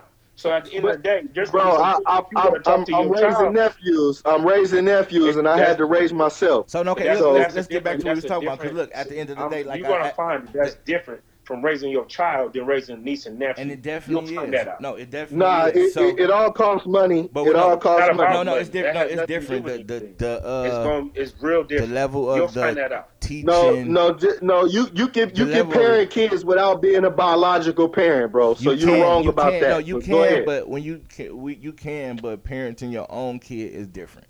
It, it yes. is. It's definitely different. Like so, you you would know that though because like before I had my kids, I raised little niggas all the time, but it wasn't until I had my sons that it it's a different outlook on a lot of things comes with raising your own kid. Uh, the uh, parenting the parenting style uh, changes. You know what I'm saying? It's a lot of things that you might have thought goes one way and that you might have been doing one way. That when you get your kid, uh, it can't go that way, and then you be like, oh, you know, it's a lot. Of, it's Bro. a lot of, and it's a lot of inner struggles I mean, actually. All of, all all of that's all of that's all of that's taken into accountability. But again, you know, um, uh, I, I definitely understand about learned behavior. So for my my nephews, my nephews absolutely they they see stuff about police and and, and especially coming from what well, they I'm a, a four year old who was scared of the police. All we had to say was the police coming here start crying. But after after spending a year with me, guess what? Now he looks for the police. Oh, look, there go a police officer. He's happy about it because he have a different perspective of it. So, so you have to you go, go ahead. ahead. Go ahead. So so as far as police, um, one of my job, I just actually, I was just in charge of um, uh, diversity inclusion, and you can Google this because uh, it was all over the radio and, and, and made news articles. I just did the hiring for Oklahoma City Police Department and Fire Department for Black diversity and inclusion. Do you think as that, a black do you think you feel uh, this way because of your experiences with stuff like that and you being involved with I, I, feel that way because I see both sides now. So being from Richmond, where I had to swallow dope and I was chased and my house done been raided, I done beat up by police, I done been lied on so, by okay, police. Let me ask you a question. So, so you experienced police brutality? You experience huh? have you experienced police brutality? Have, yes. So yes. do you think that you experienced some of it just because you was black? Yeah. Absolutely. So have you ever experienced anything outside of the police area that you felt that been unfairly because you've been black? Uh, yes, I have. So how how could you be like, is you don't see it not being fair, or you you know what I'm saying that you seeing it that right. everybody have and, and I get and I get what you're saying. I, I understand, and that's why I said for me, I look at things holistically. Because let me give you an example. I'm from California, so I never really experienced racism outside of even police, right? Right, right. But guess what? I experienced classism. So for black people who had money, they treated me like shit. They treated me, they treated me worse than white people treated me. Okay? They're black. So the emotional abuse that I the, the displacement in this world that I felt, guess what? Guess who took the life of my cousins and my mom and my close relatives? It wasn't the hands of a cop. So I just can't erase that and personalize and personalize the, the victimization of the police and not categorize it all to be the same. Right. Okay. So what about not the police? Let's let's leave the police out of it, right? Let's okay. leave the police out of the unfair and unjust conversation. Now let's okay. talk about everything else just all around in this world today. You saying that right. we have an equal opportunity that you feel that black people everywhere because like you just said, you don't feel like you'll be getting an equal education if you're from the hood. Like, can you get an equal education in somebody that's from the burbs or somebody that's white? Probably not. No, no. And, and so, so that those are the little things that I'm talking about. Like, why? Like, why? Like, what is what about that? Like, what about the fact that those things aren't equal and that should be equal? Okay, so so if that's the case, then we need to live in a communist world. But that's not going to happen. Okay, happen, yeah. my point exactly. So because I know that can't happen, then I can't mentally allow myself to be trapped to, to think of a reality of victim. So my thing is, oh, okay, well, how come how come in the suburbs they get better education than when I'm in the hood? So oh, are you oh, talking? So that's are you the talking same about way. More? If I only got ten dollars, I can get some Payless shoes. Versus if I got two hundred, I can get some Jordans. So then what? What? Now math come into play. I got to work my tail off so that I can have the same equality that they get. Now my point, my problem is that when I do make the two hundred dollars and I go to get the same shoe, when when when a black man is in place to give me that shoe, why he don't give me the same love that that white person give their counterpart? Why do he play by a different game? Okay, see, yeah, so Let me think. So okay, let's talk. We we're talking about more of a. We're talking about a more of a direct and talking about like uh, uh for instance, we're not talking about people that's able to obtain okay. the knowledge and to be able to make their journeys different. You know what I'm saying? Like, because okay. I understand what you're saying. Like, we do got all the opportunities to read the same books, to go to the same. You know what I'm saying? To do things like that. You know what I'm saying? We do have the opportunity to educate yourself and get to where you got to get to. And, right. and I understand where you at in the in the mind frame of you can't think like a victim. You are using the unjustly as motivation. Because if, if we think as a victim, then, then guess imagine if imagine if imagine if Martin Luther King thought as the victim. Yeah, yeah, yeah. No, no, no. I know what you're saying, but I'm I'm not talking. So you're more so, on your self theory and about okay, how you in, in general. Yeah, okay. And how how yeah, and more how you view it. And that's the thing. Like like for instance, right. like me, I don't view myself as no victim because I worked hard. I bust my ass every day to get where I'm at. Right. But I'm talking about people that can't, like our kids and our nephews and nieces. That's just right. unbeknown to the knowledge. Uh, uh, Why is it? absolutely. Absolutely, man. Um, a point like this, like you got it, like you saying, you think from both sides, but you thinking from both sides, but you speaking from how you would handle things. Like at the end of the day, like I don't handle, like I started when I said it before. I said the things that I say, it's gonna make you think a different way. It's not gonna be the way that the generation go. I'm I don't, I'm not the one that's gonna say if it ain't broke, it don't fix it. Hell, the internet wasn't broke when it was dial up. It just made it better.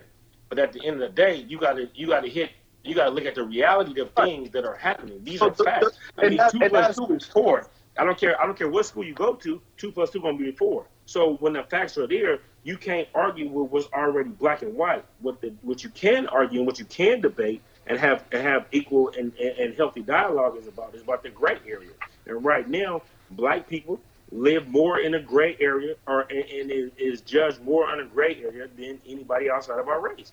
Is it right? I, I can't. I, how, how can you say that? How can you say that when when when a double thing? That, that, the problem okay so let me let me let me just let me go back to joe and just answer that answer that direct Yes, there's social injustice. Yes, we lack equal opportunity. But when you talk about equal opportunity, remember the key word here is opportunity. So that opportunity is given. So if we ever looking for the majority to give us that equal opportunity, then we're we're living in denial. So That's you, why you we will be living in denial forever. So you more on the you you more on the wavelength of like uh it been like this. So I mean, ain't no sense of us thinking that it's going to be a no. different way. So you need to be getting up on your job instead of complaining well, and being like, oh, oh, oh, oh, because you will fall into the well, trap of being like, I'm a victim, I'm a victim. You saying just keeping the mind frame of like, don't be waiting thinking that that you know what I'm saying, like. So yeah, uh, so or don't be like, waiting on a handout because it was so messed up.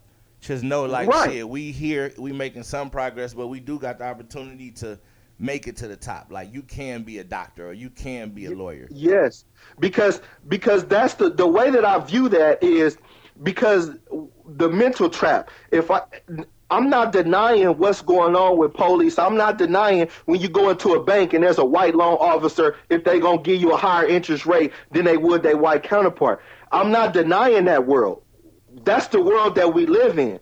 I'm but what you, I'm saying how do you go huh? tell? How do you go tell the 13 year old boy on the south side of Chicago that he could be a doctor or he can be a lawyer?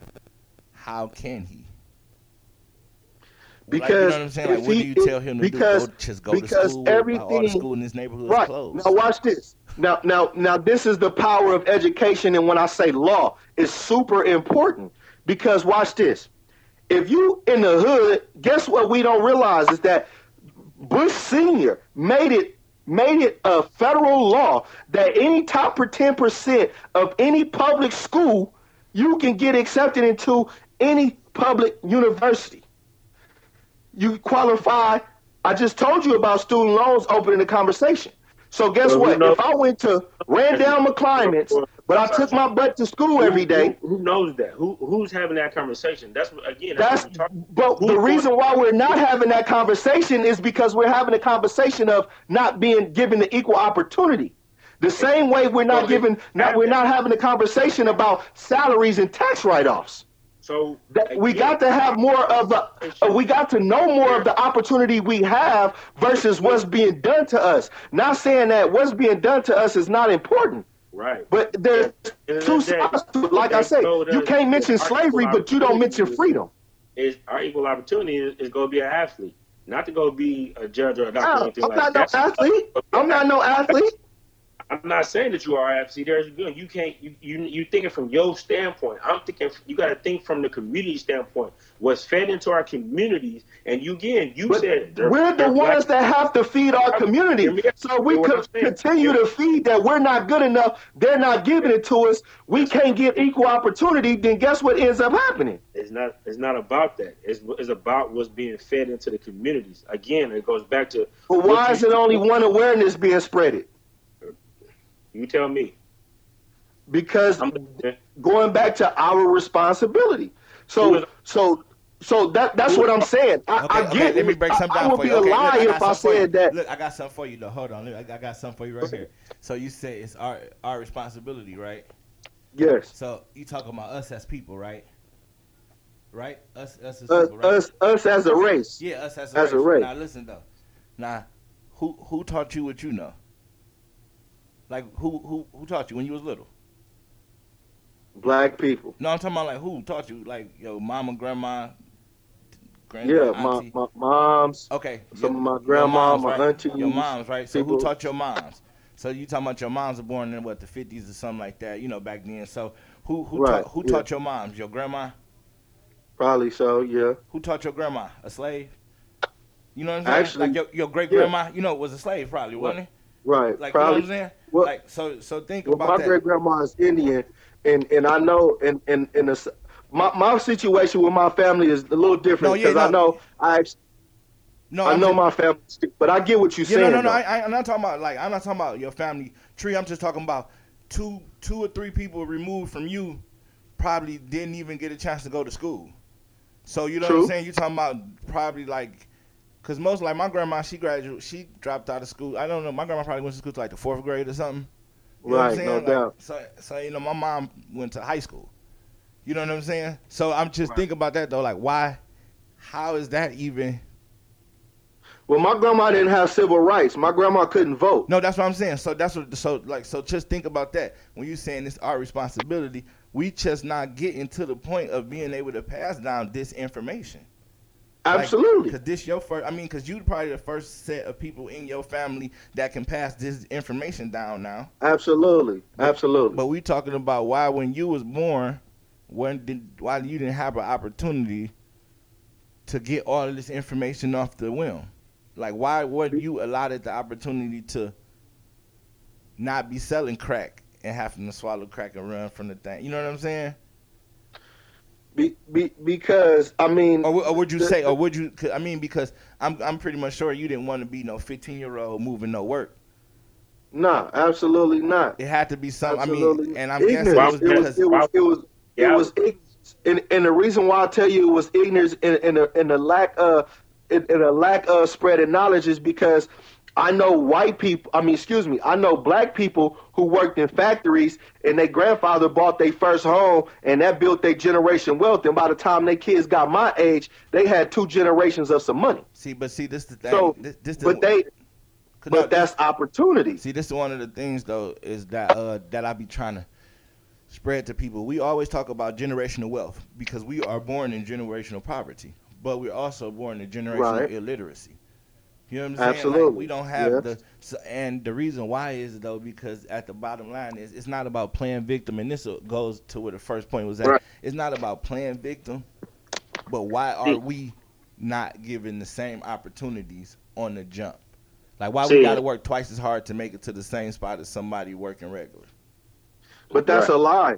No, that's, what I'm true. trying to tell you. It's reality. No, no. The, the reason the reason why we have to we think we have to work twice as hard is I because think. we don't re- we don't realize that us just working good enough is good enough. Marcus got the I work twice as hard face off. yeah, it's not it's it's not it's not it's not a thing because here, here's the thing about it is that it's a it's a reality because at the end of the day, like I tell go back it goes back to just a lawsuit. I'm just dealing with facts. I'm not even going, I'm not even trying to put my opinion on this thing. But there's a reason why one of the top supermarkets and, and, and retail stores out there is being sued by black women. If you're a woman, one, it's a good place to, at that time to be at Walmart. If you're a black woman, you're even a better situation because now they have to promote you because they've been putting a foot, for a lack of a better expression, on your neck and not moving you up. There's a lot more men in power than there is in women in power. It's it, it, it, women have the same, and and we can go from a sexism standpoint. But every, every, Marcus, everything that you're saying, everything that you're saying is valid, but you're not looking at the other side. Eh, I'm I am looking at the other side. That's what you're not understanding. I'm you just listen. Watch this. Let me let me play back to you what you just said. You're telling me about listen, you're telling me about how black women was victimized, but in the same context, you're telling me how they were supported and promoted. Because of a because but, of, but you don't realize this part of that that you're promoting. Because of it, the ingest. That's like that's like you being like that's like you being like you brought every that's like you being like you that's like you giving everybody reparations so, because we okay, were slaves so me, and you being like shit. Why y'all man? Nah, I gave you the money. Shit. Here, here's here's a here's a expression. No, no, no. I'm not saying why you mad. I'm saying you can't look, look. If if you get look, watch this, Joe. Listen, listen to what I'm saying, Joe. If you grew up all your life, Joe. Hold on, hold on, hold on, hold on. Okay, hold on, hold on. Go ahead, Marcus. What you say? Where's the token black guy expression come from? There's a reason why they have it. Why do you think that they they have a quota that they have to meet for a certain uh, minority to be hired, or, or they gonna look at it as if they're passing up. Okay, going business, Huey P. Newton, going back to the Black Panther Party. Huey P. Newton, listen, listen Huey though. P. Newton, Huey P. Newton, going back to the Black Panther Party, at a study at Cal Berkeley. Uh, they, he listen, talk about affirmative action, bro. Let me fin- let me finish. There's a reason why when as as a manager of a of a food chain when I have my managers of of white come in here and ask me why don't I have a lot of white people in here, know, my response is they're not the ones that are applying. So again, you look at that as okay. I see a lot of black people, so now you, as a black manager, you're only hiring black people. No, sir. Let's go ahead and pull the facts. The facts are these are people who are are applying for these positions. So again, I can look from both sides, but in, in regards to the, the, the, topic of it is, is is regards to and it's easy for people to say, just like how they say it's easy for us to say, oh, it's a it's a racism thing, is us being black. It's, it's even easier for them to say we're playing victim. It's no different. No, uh, uh, listen. Because you're because t- what you said is I'm not looking from it from both standpoints. So when a person comes and say, "Oh, you're playing victim," they're not looking from it from both standpoints. Listen, uh, affirmative action is real, but there's two sides to every story. So, what, so okay, no, explain, no, explain, said, explain what affirmative action is for the listeners. That, that that's the diversity and inclusion into the hiring process of any company. So that means that, so that means that. It, it, go ahead. No, me initially it started off with hiring blacks, but because we have civil rights, diversity can, can include any minority. That's not the majority. Right. But so, but it, it originally but, was for blacks though to be able to have a fair chance to get hired. Yes. Yes, but see, the problem with that is, is guess what? White people turn around and say, well, shit, if y'all didn't have to hire one black person, then uh, another white person could have a job. So y'all discriminating against us. So what do you think about that argument, though? Well, well, here's the thing. Now, as a black man, I, I, I watch this. As shady as this sound, because they don't feel the same way when it come to me. I can care less how they feel about that. But at the same time, I got to know that. What if I did just get the job because I was black? What if I didn't get the job because I was the better? Because but, but, I was the think better. About, think about this though. Why why do they even have to give you a job because you black? Because like you know what I'm saying? Like think pre- about that though. Why? Why is it even a thing about that? Why are why why are we even fighting for civil rights? What right. the fuck does that mean? Like that mean we trying to? No, we already got that. You got to give us our credit on that. No, but I'm saying though, but just think about it though. When yo when yo why folks was little, why is we up if there? Why was a racism thing? If, if we had equal opportunity, yeah, they like, would not write that in your constitution. So how, wait a minute, when was civil rights made into law? About 19 what? 60s or 65 uh, so, or 68. 68, me, 68. Right? How how long? Yeah. Where, where you you was born in? 83. So that was about what? 33 years ago. About, no, I'm talking about between the time you was born, between you had the civil rights was passed, was about what, was, 15 it was, years. It was no, it was that long. no, it was about what? About 13? About no, about 15 years between. Yeah, it wasn't long at all. So this is what yeah. I'm saying though. So basically, right before you was born, we just had got equal like rights to be treated civilly.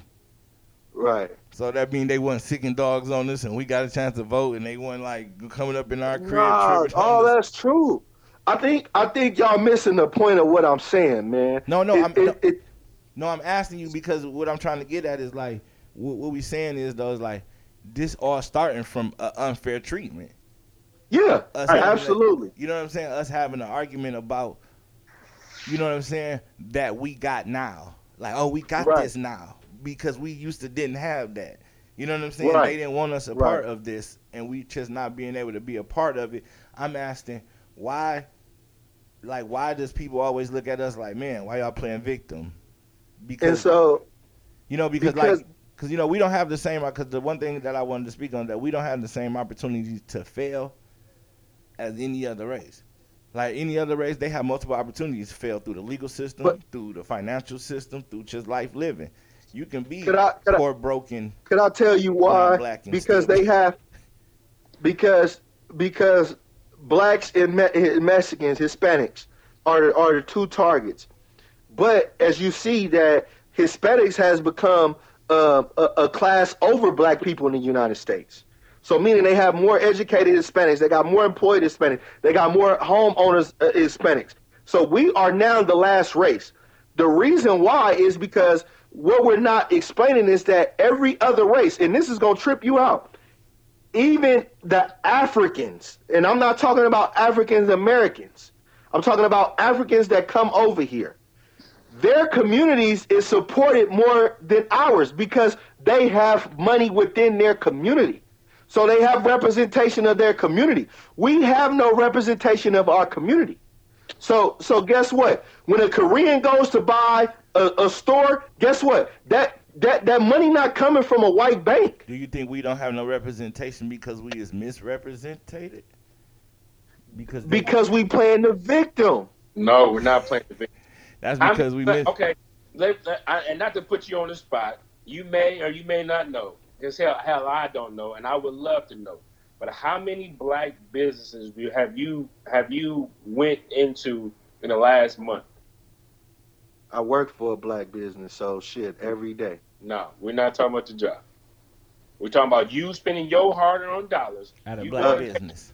I work on the east side, so you can only imagine how many black businesses I go into to eat.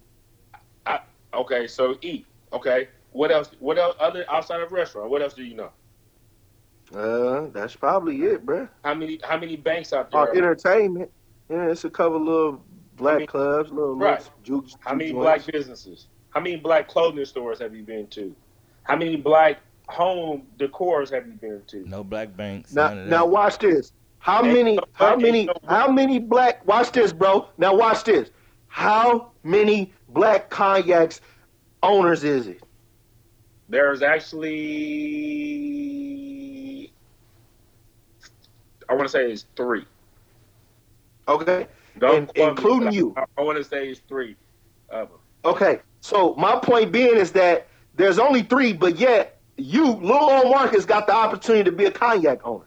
Right. So there could be there could be ten thousand, but nobody's taking a chance at opportunity. Nobody is listening to the information that you just gave. No, listen. Nobody's. We as a as a race and I need to do better. I'm not putting myself above anybody. But we now you saying the same thing I'm saying. But, but that's what I'm saying. At the end of the day, we need to do better at supporting and getting that information out there. For for an example, I bought in the last in the last Market, shoot, in the last two weeks in the last two weeks, I've I've purchased from black owners. I purchased books. I purchased clothes from black owners because one of my hashtags on my cognac is black owned businesses. So I want to learn more about that so that I can provide more and get. Now watch this. Now watch this. What? Now watch this. Let, let me let me now I, listen, Joe. I, I definitely agree with us having less opportunity when we're actioning it to, from that from majority. I believe we don't have equal opportunity. So if I'm asking for a corporate corporate America to, to hire me the same as they do my white counterpart, as, the, as they do the white person next to me, I know that that's not going to happen. Okay, should, that's what we want to still, hear. That's what we've been should, trying to say for the last forty five minutes. But but you not right. But but but this is this is the point. This is the point that I really that that's really important to be made. Is that like we, we know you're an exception to the rule. We know that. We are all no. It's not about me because but, the same thing that applied for me can apply for either anyone. Right, but you don't. Again, that goes back to everybody wanting to be Michael. Like you want to be Michael, you go shoot 300 shots right. before practice. Nah, nah, nah. I ain't want to be Michael. But See, I didn't. The point. Here's the thing. This is my point. I'm not saying that you not that you want to be physically be him, but you have this. I know that. That's what I'm saying. Listen. So you listen. Let me, hard to get, let me get a you little bit deeper. the adversity. You right, right. You put in that work that we talking about. Like you work twice as hard as somebody to get your spot. Right. But guess what? But guess what? Now I want to give two examples. First, let me go back to the black business. Now, let's say you're a black you're a black business owner, Marcus. Yeah. Let's say you make a hundred thousand dollars off yo you a black owner in your liquor. Yeah. But guess what? You make a hundred thousand dollar profit, but you got to live. Who does your who does your money go to when you make your mortgage payment? Is it a black bank or is it a white bank? When you when you make your car note payment, is that to a, a, white finance company or is it a black one? When you go grocery shopping, is that to a black grocery store or a black a white grocery store or a black grocery store? When you stop at the gas pump, is that black owned? When you take your kids to daycare, is that black owned? So yeah. everything that you just profit as a black man Everything. Listen. Here's the thing, though. It's not. But that's not, not the reality in the world we live in, bro. And you know that. This is that was your that was you. You said we have the responsibility to do that. So I'm saying that as we need to we need to have those and we need to support them. The thing about being having a black business, the first thing that a black person want to say is, "Oh, they they don't really take care of business." Well, we have to do better of giving them a chance. Just like Joe said earlier, we don't have the opportunity to fail as business. We don't but have. You're not, you, you're not hearing. You're not hearing, about. Bro. You're not hearing what I'm, I'm saying. exactly everything you're saying. It's not reality that everything that I can do or I can patronize is black owned. You're right. I don't. I don't. I don't think that we have that opportunity. But if I do have the opportunity, I want to go and make and, and make my presence be felt. We shouldn't have to wait to a tragic situation to happen to say, oh, you know what? I'm gonna take my dollars from the white people and go give it to the black people so they can stand up and they can actually hear what we're talking about. That's not the world we live in, though. That's it's, that's why I just gave the example of you being a black business owner. It, right. It, we we right. So we don't have that opportunity because we leverage in so many other. We need to leverage in so many different areas. So even if even if I support you as a black business, you're gonna take that same black dollar and you got to give it to a, a, a, another community. I, I don't necessarily have to. I can do my research and my due diligence and find that if that's what I'm if that's what I'm if that's what I'm seeking for. There is a black okay. business. There is a black there is a black uh, um, car dealership. There are those out there. So at the end of the day, we. But guess what? When you get to the black dealership, when you get to the black dealership, they're playing by the same rules, if not more strategic ones, than the white one. Right, because they don't. But you know something. When you get to the black business, they probably threading on thin ice to even survive. true, bro. True. That's right. that, and that's and, and and my point is being is that Cause honestly, it's only it's honestly it's like with black people starting businesses, the only way you're gonna really start a business if you got a really hard grind ethic or you was born into some kind of money or got some Absolutely. down. If not, you're not about to just be like, you know, something I'm about to go in this bank and go get a loan because they're gonna be like, er, excuse, excuse you, little homie, anybody right. get a loan from yeah. here? Exactly, and so, so and so how do we how do we counter that? How do because when we talk about opportunity, when we talk about when we talk about equal opportunity, I don't I just don't view that in I don't I don't view that coming ever because we can go back what they say slavery lasts 400 years we done been in this we done been in this post slavery for about 100 years so I don't ever I don't see the I don't see them ever treating us equal Nigga, we ain't even been out that long. right. we ain't even so, been out the cage. And I be telling people all the time, I'm like, man, just imagine you put some pits in the cage for three years and then you let him out for one. Shit, how you think? Shit's like, about to go down, bro. How you think it's gonna be? Like some of them, it's, it's gonna be a minute. It's a nine years to race, man. But but but, but, but here's the thing. Here's the thing. Our, our, genetic, our genetics, our genetics still messed up from eating pig scraps. Got us getting sick for no reason as we just get old. If you black and you don't eat right, you just get sick. Like, oh shit, I'm sick. I mean, right. shit. Look at look at look at the NFL draft. Shit, that ain't nothing but a motherfucker picking a slave. He look picking the biggest, the fastest one, the strongest one, the tallest one. Motherfucker, the same thing they was doing on on the slavery block. See, okay, so the NFL was seventy percent black, but but but I mean, so own, I mean, I mean black owned. None. But this is what this is this is what I'm trying to get to, bro. This is what I'm trying to get to, is that these things occur, but the opportunity relies within us, man. Because going back to what I said about Langston and the school stuff, if if if if you if you a black police officer, guess what? If if you're a black police officer and you and you chose to come to my community and and police it instead of want to do something else and take on that job, then you have the opportunity to make sure that that community is treated right. So if, if you, huh? Go ahead. Go ahead. If if you if you a black professor and you see you at a HBCU you have an opportunity to do what you can for that student to pass. So I'll give you an example. Oklahoma, Oklahoma University, for them to give a student a C is them failing their university. So they would rather give you an A than to give you a C to bring down the prestige of their university. Brother, if you didn't earn That's no A, if game. you ain't earn no A, you ain't getting no A. I don't know what jug you looking for, but you ain't about to be jugging in school. You right, bro. Is See, this is what I'm. But, that, that, that's the okay, Richmond. that's the Richmond coming out. You. Just Joe. That's Joe, the Richmond listen, coming out. I'm like, look, check this out. Oh, I'm serious though, but like, no. You, you working hella hard. Yeah, you get what you don't earn. That's the bay in you, like, bro. You see me working hella hard, like, right. shoot me that. Oh, look, I don't care. Look, look. That's, that's just like you said. You go to work for seven hours, but you on lunch for six, and you want them to pay you for seven hours. Man, hey, I'm hey, Bro, have you ever seen a nigga? Have you ever seen a nigga in this entry level first interview and you be like, bro, I can get you a job, but you know they start off at 17. A nigga like, shit, you think you can give me 18? Like, yeah, all day long. Bruh, so, so look, hold on, man. Look, I just told look. you you could get a job 17. How you not even work today, but you want 18? Hey, look, look, you want me bro. to take you in the motherfucker and be like, hey, bro, this is my homeboy, give him 18 you know. Right. Look, so, look, this, this is what I'm saying, bro. This is what I'm saying. Look. So when we explain white supremacy, we talk about when we, we talk about equal opportunity, we talking about white people giving us equal opportunity, right?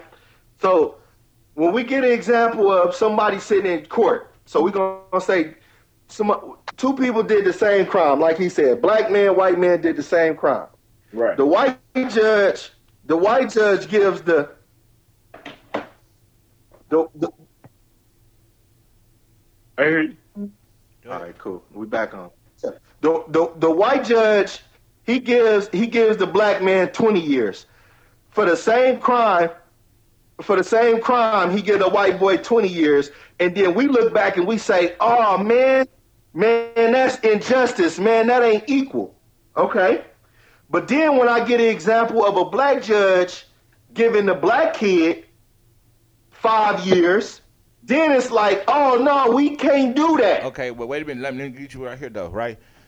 So what I'm trying to say is, nigga, being a bad judge is being a bad judge. You shouldn't. But to go with your with your point, if you trying to give an example, but you still talking about a hundred of the white judge cases to four black judge cases. Like why? Like you know what I'm saying? Even if you're being like, well, what about Man, when the black judge sentenced you unfair? Judges. It's like we need more police officers. Four, we need more black, bankers. four black times, but when you talk about the white times, it was 200. Hey. You know what I'm saying? When you talk about when you talk about police killing blacks, you talking about uh, when you talk you talk about white police killing blacks, you talking about a lot. When you talking right. about blacks killing blacks, not that many. Right. Talk, but do you know what I'm saying? That's the point of the whole thing is. Let me ask you a question though. Uh, I, you made a post the other day where you said that you know you really don't like to celebrate some of your achievements or whatever because you said that you feel that it's like shining on other people. You know what I'm saying? Yeah. And I wanted to ask you a question about that. Like, do you feel like as a black man, uh, a lot of times you feel like you need to keep your success quiet? Yeah, absolutely, absolutely, I do, man. Marcus, absolutely. Like, do you feel like that? Did you have to keep some of your success under wraps? Fuck no. man, listen. Let me tell you something, man. I, I think a lot different, and and I'm saying that, and I just and, and here's why, because so again, like I said like earlier, like I was from a point to shoot damn near being homeless, but I, I make a way. And I've worked hard for a lot of stuff that I have, man. And I was blessed with the opportunity, you know what I'm saying, a year ago. You know what I'm saying? I had bought some luxury shoes. I, shit, I ain't gonna lie, I got some Gucci shoes. You know what I'm saying? Right. And and I'm like, and I'm like, man, damn, I don't want to wear them because I don't want nobody to think that I'm just trying to shit on them when I wear my shoes. But at the end of the day, like I worked hard for that. Like I know what came into that. Like I I worked for that. So why should I feel like ashamed of my accomplishment because you chose not to? Again, we talk about the same opportunity. You had the same opportunity I did. I don't got no. I didn't come from money. I didn't. Do society, no do society make young black men feel like to you need to hold your success under wraps? Or yeah, because if we if if we do it is is we're trying to we're trying to be loud or we're trying to be flamboyant on top of things. But shoot, when I go into these meetings that I've had, shoot, I see the I see the Ferragamo belts that they wearing. I see all the stuff that it's subtle, but they wearing the accomplishment as well. If I wear it because I look better, now I'm trying to be too flamboyant. I can't I can't hide the fact if I if I if I'm a good looking young man and I know how to put stuff together and I'm being professional, that doesn't make me, you know what I'm saying, trying to shine down and shine on anybody. Now, again, when you wearing every chain that you got in your in your in your drawer and every watch, yeah, that's doing a little too much. But there's nothing wrong with wearing your accomplishment. So at the end of the day, matter of fact, here's here's here's a great example. A guy that I cut his he's out here in Cedar Hill. And I mean he he grosses ten million a year and I mean had in that given time at five to six million in the bank he had made that. He got uh, uh, uh, oh, hold on. And getting the Maybach, and he's and he said, "I have all these things because when I go to certain places, I need to look like what they want to be.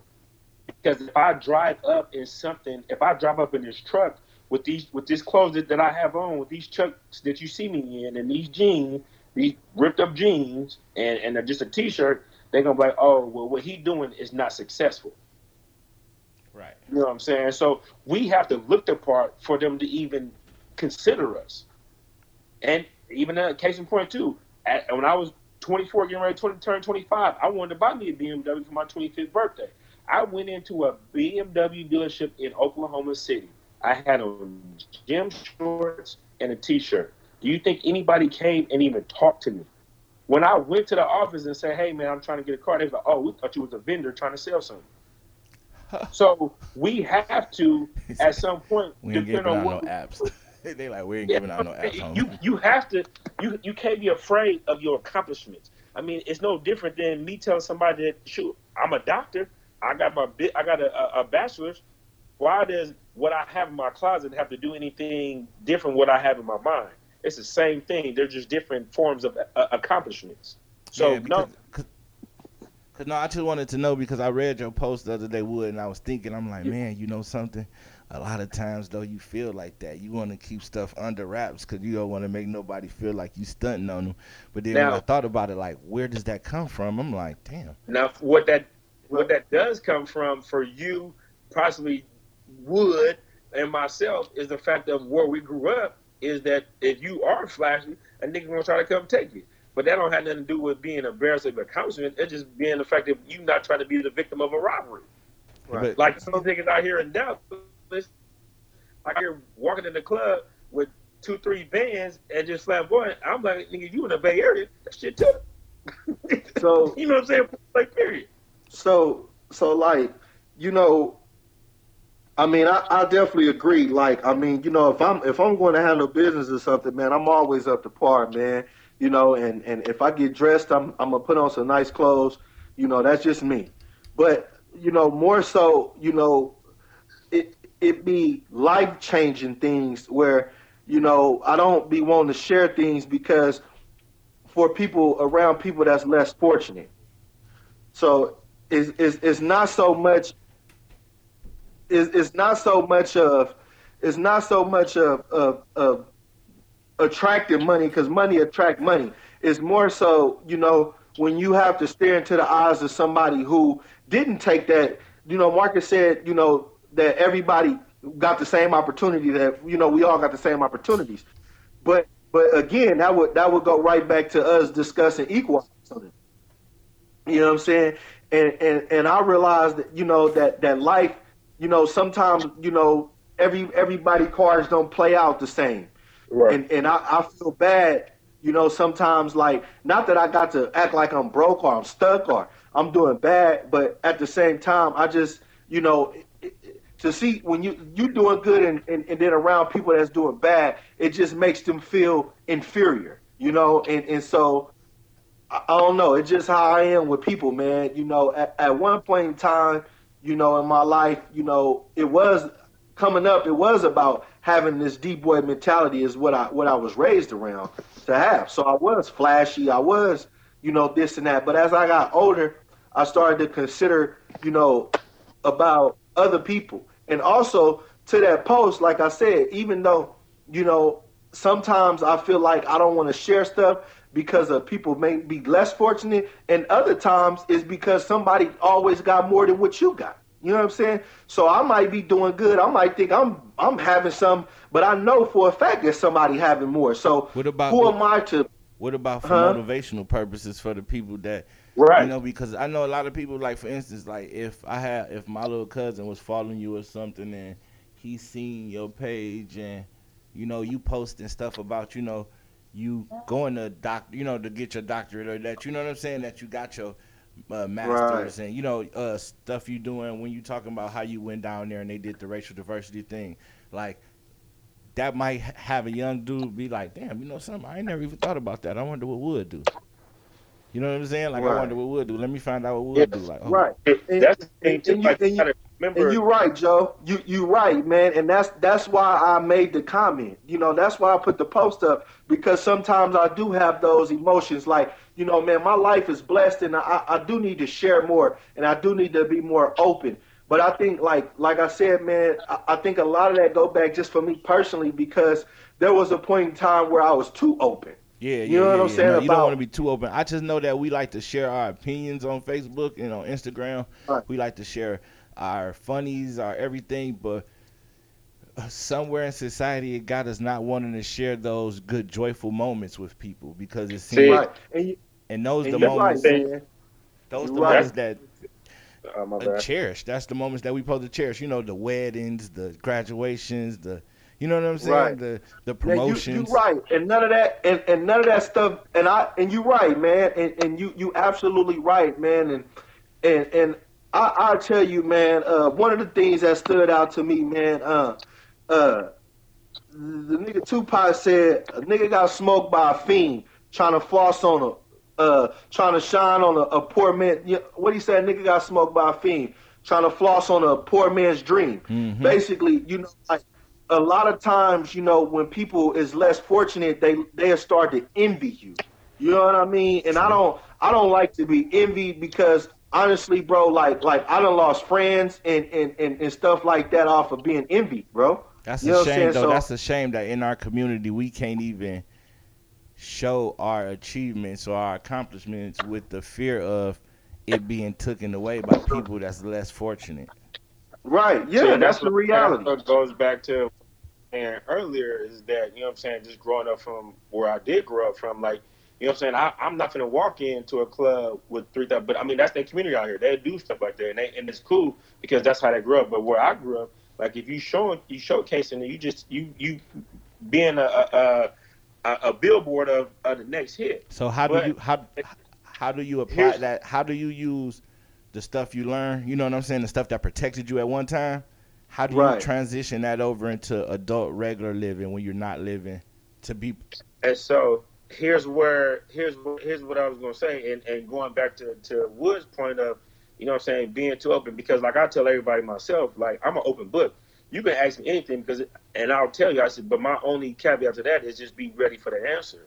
So at the same token, just with people of of of a, of a unique you know what I'm saying, an exception to the rule like us three here and, and many of the ones that we know, we have an obligation to make sure that the stuff that we're putting out there is not from just our standpoint and our mindset, but also too from the mindset of somebody who may not be as independently strong as we are. You know what I'm saying? We may be able to read. I may look at Wood Post and be like, oh man, I know what he's talking about. Like, I'm not to tell everybody that I got, you know what I'm saying, my because then they're going to think that it's me. Shoot, just go support this black owned business. Like, you know what I'm saying? So, but at the same token, I want that person that lived next door to me to know that, shoot, I came from the same neighborhood you came. Like, everything that right. you want to do, it, it is a possibility. Like, going back to what I said in regards to uh, my brother and me going to school like I wanted him to know that you can go to college. Don't just say because you came from a single parent home, it's not reality.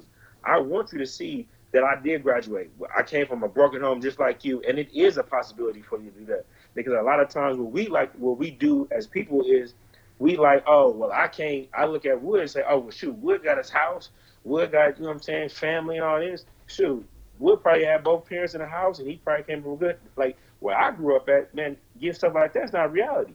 But then turn around, kind of find out, damn, Wood stay three blocks from me. Man, now you know what I'm saying. Now I can look at it and be like, you know what? Shit, his life is a reality for my life. But at, at, the same token, we have to make sure that we spoon feed the, the, the world and the people around us at, with moderation, uh, with just you know what I'm saying, just a little bit at a time. yeah, because you can't give them the whole thing because they're gonna be like, oh well, shoot, yeah, he trying to he trying to stun on me. Don't like, show them. Don't I, show them the house, the car, in the backyard. To exactly. show them the to exactly. show the celebration you had at the certain event. Yeah, I understand that. So, uh, and I understand that. I just, I just think it's sad, man, that us as us as young black men, like we have to alter the way we show love yeah. due to the fact it, that it might be misunderstood. Yeah, yeah.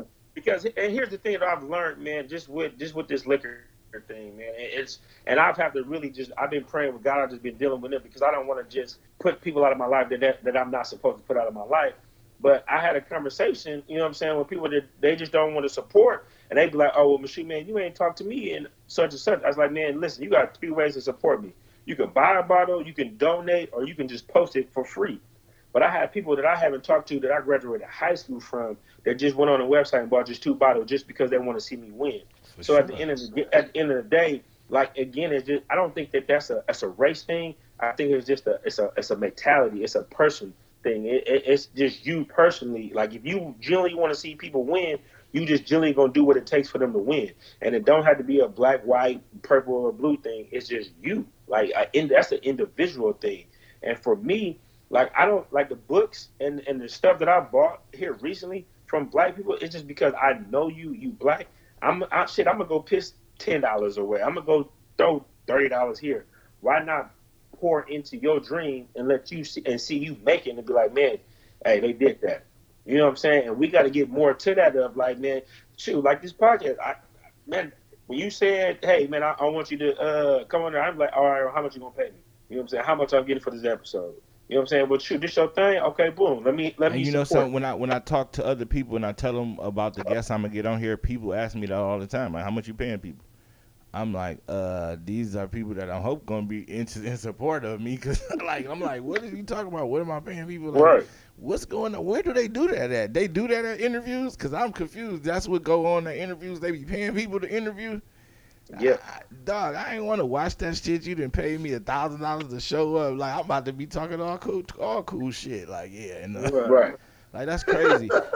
That's crazy, but that's why I told him I was like, I'm not about to reach out to famous people and be, because I know famous people too. You know what I'm saying? I know people that's right. like in the industry and doing all this, but I also got successful, educated homeboys. Right, right. You, that I want to showcase.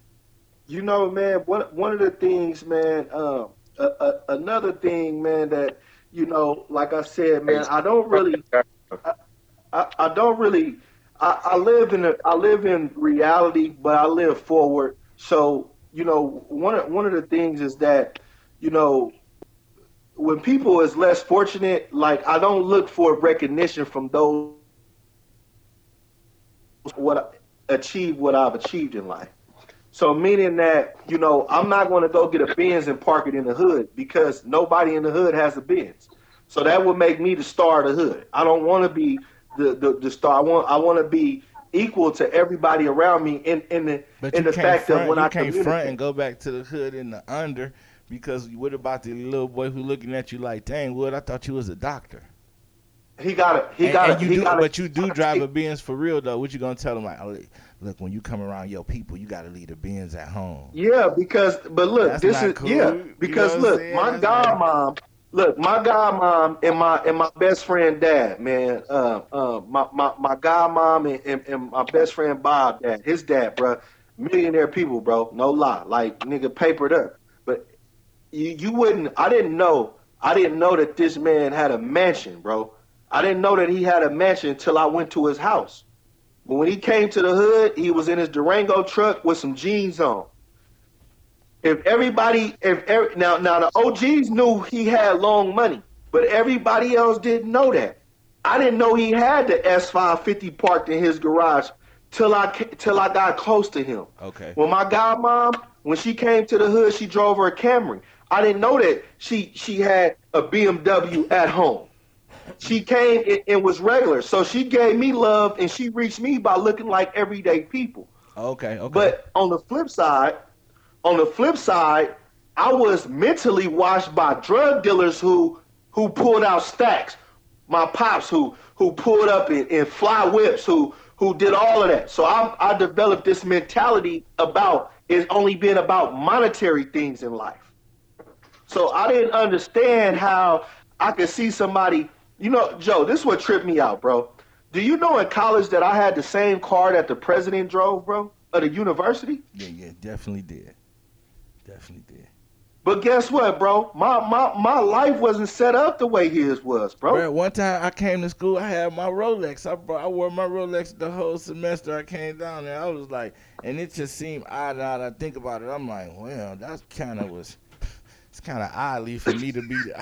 It's kind of oddly right. for me because we was really going to the calf and still doing normal stuff. And but that's what I'm saying though. Like that's what happened in our community in our culture though. We would get caught in stuff and have us living way in a whole different direction than what we're supposed to be living in. Because right, there's no right. reason that we're supposed to be driving these cars, wearing these chains, but still doing what we do. Yeah, Bro, for real. No, I remember I pulled up to a car wash and it's this old white man. He got the spaceship, bro. He got the S5. That mug was so clean. He like, I'm cleaning my car. He cleaning his. He look over. He like, man, can I look in your car? That's a really nice car. But I'm looking at his car like, bro, that's a hundred thousand dollar car, bro. Oh, at that you, point, those, those are the type of things that those are the type of things that you know, like I said, Bob Pops. You know what I mean? Not to be putting my brother out there, man. You know, speaking on his name and nothing like that. My godmom, you know, and and and and, and just those incidents, it really reminds me that you know life is not about no monetary stuff. It's about mentally how you living. You know what I'm saying? Like how do when when I when I get up when I get up, it feels so good knowing that knowing that I figured out America, bro. Not everything, but I figured out that I'm going to be, if I don't do nothing else, I'm going to live as a middle class citizen. Let me ask you a question, though. And Marcus, you too, because I know, Marcus, you work out and stuff, right? Marcus, yeah. I know you be working out and stuff. So, and I know, uh, so this is what I'm going to ask y'all guys. So, how do you mentally, like you said, how do you mentally enrich yourself to focus on happiness when in everyday life you're living in struggle? Like what, what is some what is some of the things that you guys do that you can suggest to some people that might help them out that you know because it's hard when you live in the day to day stuff to stay optimistic and stay yeah. focused on you know what I'm saying and everybody had like me so, like I live in California now so you know, I, I stay I be on the beach you know what I'm saying I do a lot of meditation there's a lot of stuff that goes on into but how do you guys handle with the with the planning of your future and staying focused on your goals while maintaining. You, you gotta. The first and the most important thing is you gotta know your worth. That's the first and the most important thing, because if you know your worth, nothing that nobody does that's, that's, that's sitting in the cubicle across from you, next to you, above you, that they can do that's gonna diminish you and who you are. Because I don't care how much that the person across me get promoted, like I'm not concerned with their household. Like I'm concerned with mines. And so that's the thing for me is that I know my worth. Like at some point it's gonna happen. And one of the things right. and two things that I'm gonna let Will take it after this is that um, I've learned that every feeling has an ending. I don't care if you you can't be happy for 24 hours, you can't be mad for 24 hours, you can't be sad for 24 hours. So it's gonna come to an end. So it's just you have to have realistic reality. And the other thing is, is that if you don't put expectations on certain things, yeah. you could never be disappointed. Yeah. Because disappointment comes from expectations, and that's a, and that's how I live my life with them. Just three simple rules, bro. So, so finally, I could I could say that I really do agree. what, and nigga, he agree with everything I said. He just don't want to say it. He just want to so, argue. you know, one of the things that I realize in life, man, is is going back to what you said, Joe, man, is is, is about this monetary stuff. Um, so you know, not to not to get with religion and not to get all of that, but you know, into all of that stuff. But I think as humans, we got to sit back and realize that the things that we begin to idolize that defined us. So I know I know that sound like money. I know that that idol could sound like a car. It could sound like a house. But man, I don't watch people idolize college in a degree. I don't watch people idolize getting a business. Now, all of these things are lucrative things that that could benefit us. But how much stress and time do we put into that before we look at what is life about? If I wake up every day, then then that's enough for me to smile about. That's enough for me to be happy about. So going back, putting that with what Marcus said, when we put these expectations on life, then we we with expectation there becomes failure and limitations. So guess what? If I expect to make a billion dollars, guess what that means? I limited myself to a billion dollars when I probably could have made ten billion dollars. So expectation comes with limitation, and it also comes with stress. So I think I think being true to yourself um, and, and like like Marcus said, man, you know, as long as you stay committed to whatever you committed to, you know, it's going to happen.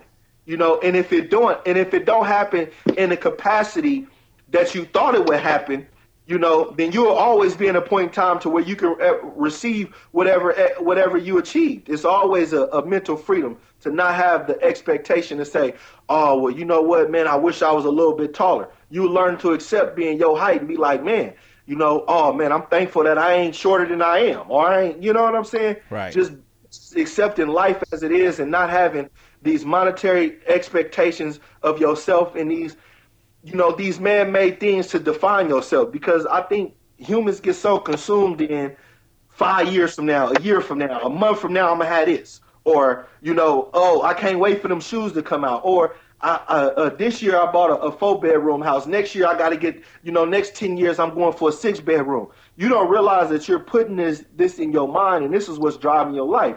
Other than saying, you know what's got to drive my life is loving myself every day, is loving the people that's next to me, is being kind. You know what I'm saying? Is is in stressful moments, you know, learning to relieve. So I think if we go back to to those things that's internal, living for those things that's internal, versus living for man-made things and expectations of the world, man, you you will achieve everything that you want to achieve. And I think that's why you you never hear Bill Gates talk about he wanted to be rich.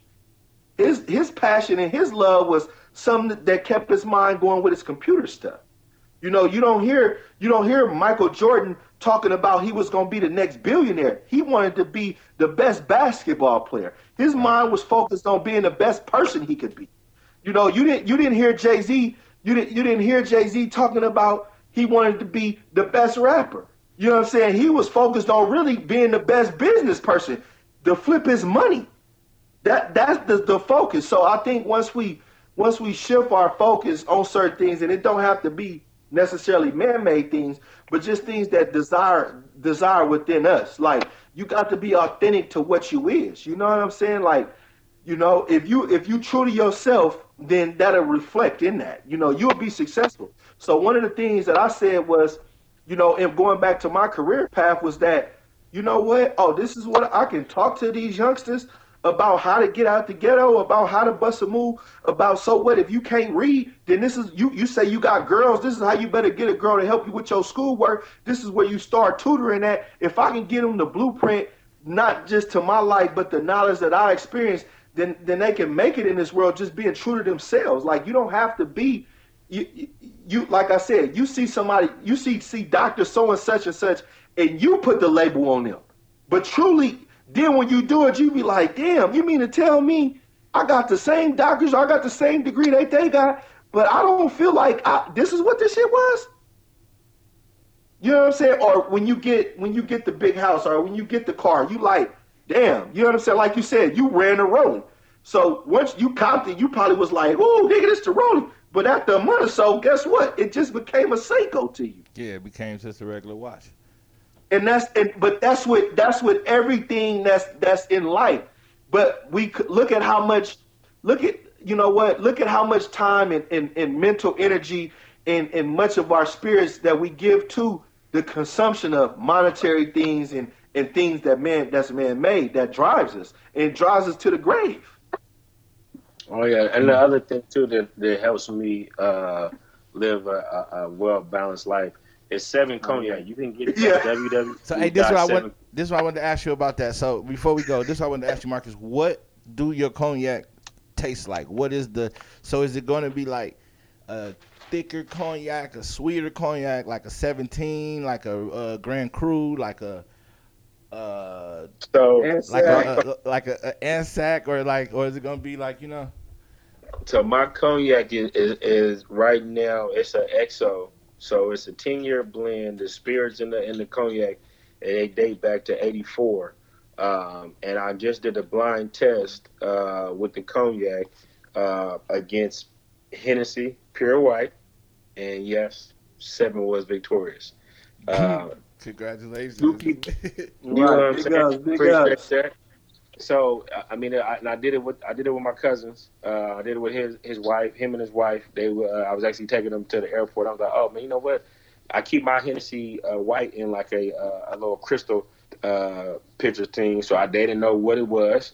I but they I poured my bottle out and let them taste it, and I poured that into it. And my cousin, he was like, oh, he was like, this one tastes better, but um, this one I, I, like this one smoother. And then his wife was like, "Oh, this one is smoother and it tastes better. I, I would prefer this one." Which they both pretty much told me mine tastes better than the Hennessy Premium White. And again, I created my my cognac for vodka drinkers. You know what I'm saying? I didn't create mine for the cognac drinkers, and the being and reason being is because I don't have to go after a market that's already going to purchase it. I wanted to go after a market that typically won't go down that aisle because of it's a harsh burn or it's just it's too powerful for them. So I wanted to make I wanted to make a taste that everybody could enjoy, whether you drink wine on a regular, whether you drink vodka, tequila, scotch, or whatever. Now you can now you can put a cognac in your glass and be like, you know what, I can enjoy this, and it's a top shelf uh, situation. So, you know, currently right now they run for eighty dollars, but once they hit retail stores, they run for one hundred and fifty. So. Um, okay. Okay. And, and I, Wait, what, uh, is it a date on uh, when the, the time frame when people can purchase these pre-orders? So they can they can purchase them now. Uh, they can go online to www.sevencognac.com, um, purchase their bottles. Uh, you'll see that I have an in stock um, tracker on there, so it tells you how many I have in stock. I'm so, getting mine this uh, Wednesday. yeah, so yeah, go on in there. Um, but yeah, you can go in there and, and, like it'll tell you how many I have there in stock. Um, you know, I, am I was trying to do the, the my whole campaign for the first 30 days uh, was to get 200 bottles sold so that I wouldn't need any assistance. I could do everything myself. Um, but if if not if not being, uh, I definitely have Are you people close? that have. I am close. Give up, I, don't want to give up the secret. Are you close? Nah, yeah, yeah, yeah. I, am close. Um, but I also too do have people that have reached out and want to uh, be a part of it. They want to uh, buy into it. Okay. Um, so at the end of the 30 days, if I don't reach it, I you know I'll set those meetings up, and you know I'm saying mm-hmm. I'll let them us over here at Sunday mornings with a couple. Joe might send a couple over there, you know, a couple dollars over there. Yeah, you know. matter of fact, Joe. Actually, when I come out, uh, I come out there um, next uh, in September. Uh, I'm doing uh, article. Uh, well, so I don't. Uh, so effing dope magazine is doing an article on me okay. uh, in in regards to the to the shoot. So I'm I'm probably gonna do a tasting out there. Um, I got a sommelier that's out there in Napa um, that I want to get his opinion on. Um, a black guy that I've been put in, in contact with. So um, that'll def- on the floor. We will be yeah, that definitely be, be, definitely be big for the brand for uh, sure. uh, to get that sommelier uh, uh, as well as getting the, uh, the, the magazine article done and everything. So. Um, and you know, it's been people that's graced the magazine, uh, David Banner, J. Cole, just I mean a bunch of different, you know, what I'm saying, industry people that are out there doing it. So um, yeah, I mean, like I said, man, it's it, it's moving, but it definitely meant that the, the the consistency of the taste from people like I said that don't drink to people who drink um, hard liquor, beer, and all that. They have all said the same thing. Um, it's it's a smooth taste, natural burn going down. Um, and so, you know, I was just hitting the streets, getting real people, real, real opinions, man. So, I mean, I, you can see it's all real life footage, nothing cut, nothing edited, uh, except for one video that I support over here over yeah. here. We definitely in support. So the thing about the show, we okay. So before you guys go, we have a theme that we normally do. So three of the bases that we run the show on is knowledge, wisdom, and understanding, and spreading in amongst. So before we go, we like to do this thing called three and out, where I, I like for the guests to give out suggestions for one book, one movie, and one album, artist, or track that you would suggest somebody go listen to. You said a, a book, a uh, book, a movie, and okay, a, and a track or album or something dealing with an artist. It All right, I, I go. I got them off top. So there's a book called "Today's the Day." Uh, it was it was written by a blind guy who um, who read the newspaper every day, and he he said that all he kept getting was nothing but the news. So he wanted to write uh, a book that had positive um, spin on it. And and again, these this book is a very quick read. It's like one to two pages per uh, parable. So one of the things that I read in there is called uh, activity versus productivity, um, and he talked about you know a person being productive versus you just being active through your day. And what that did for me, it, it helped me uh, think through my day. Is this something that I'm just being busy or I'm actually being productive? Um, this, the, for the movie, it's a movie called In Time. Uh, Justin Timberlake is, a star in it. Uh, one of my mentors gave me this movie to read to watch, uh, and basically the basis of the movie is that your U.S. currency is not dollars, but it is time. So you get paid uh, with time of life, and you get locked in at the age 25. Um, and they and they did a real good job on this movie because um, they have like how we do have payday loans and all that. They have payday loans with time. Um, they got different time zones that you go through. Um, that it will go from poor, middle class, poverty, and things like that. Um, so it's something that I think everybody should write because it'll make you think that if your dollar was um, your time in life, would you go buy that bag of Skittles or would you bought that um, purse or that jeans if you knew that this could possibly be your last breath? Uh, so it just makes you help. It, it, helps you spend your money more wisely invest uh, into things. Um, and then just as far as um, as the track go, um, I honestly, I mean, anything with Jay Z, uh, just because of the spin that he puts on it from a business standpoint. Uh, I mean, one of the things I did when I was in college, man, I had business cards that said, "I'm not a businessman, I'm a businessman." You know what I'm saying? So he, he say things like, "You know what I'm saying? I know I'm young enough to know uh, the right car to buy, but old enough not to put rims on it. So it's just certain things that you got to listen from a, a, a, growth mindset with Jay Z. I feel um, that'll help you grow. So that's my things. Uh, Today's the day is the name of the book. Um, in time, and then anything with Jay Z. Honestly, man. And you know what? I'm three of seven, so I like that. You know, I'm the third set. I'm the third boy of seven. So again, that's seven cognac. That's why it was created because of the seven sons my dad had. Again, www.sevencognac.com, man. For sure, definitely go support that. Wood, what you got for the three and out?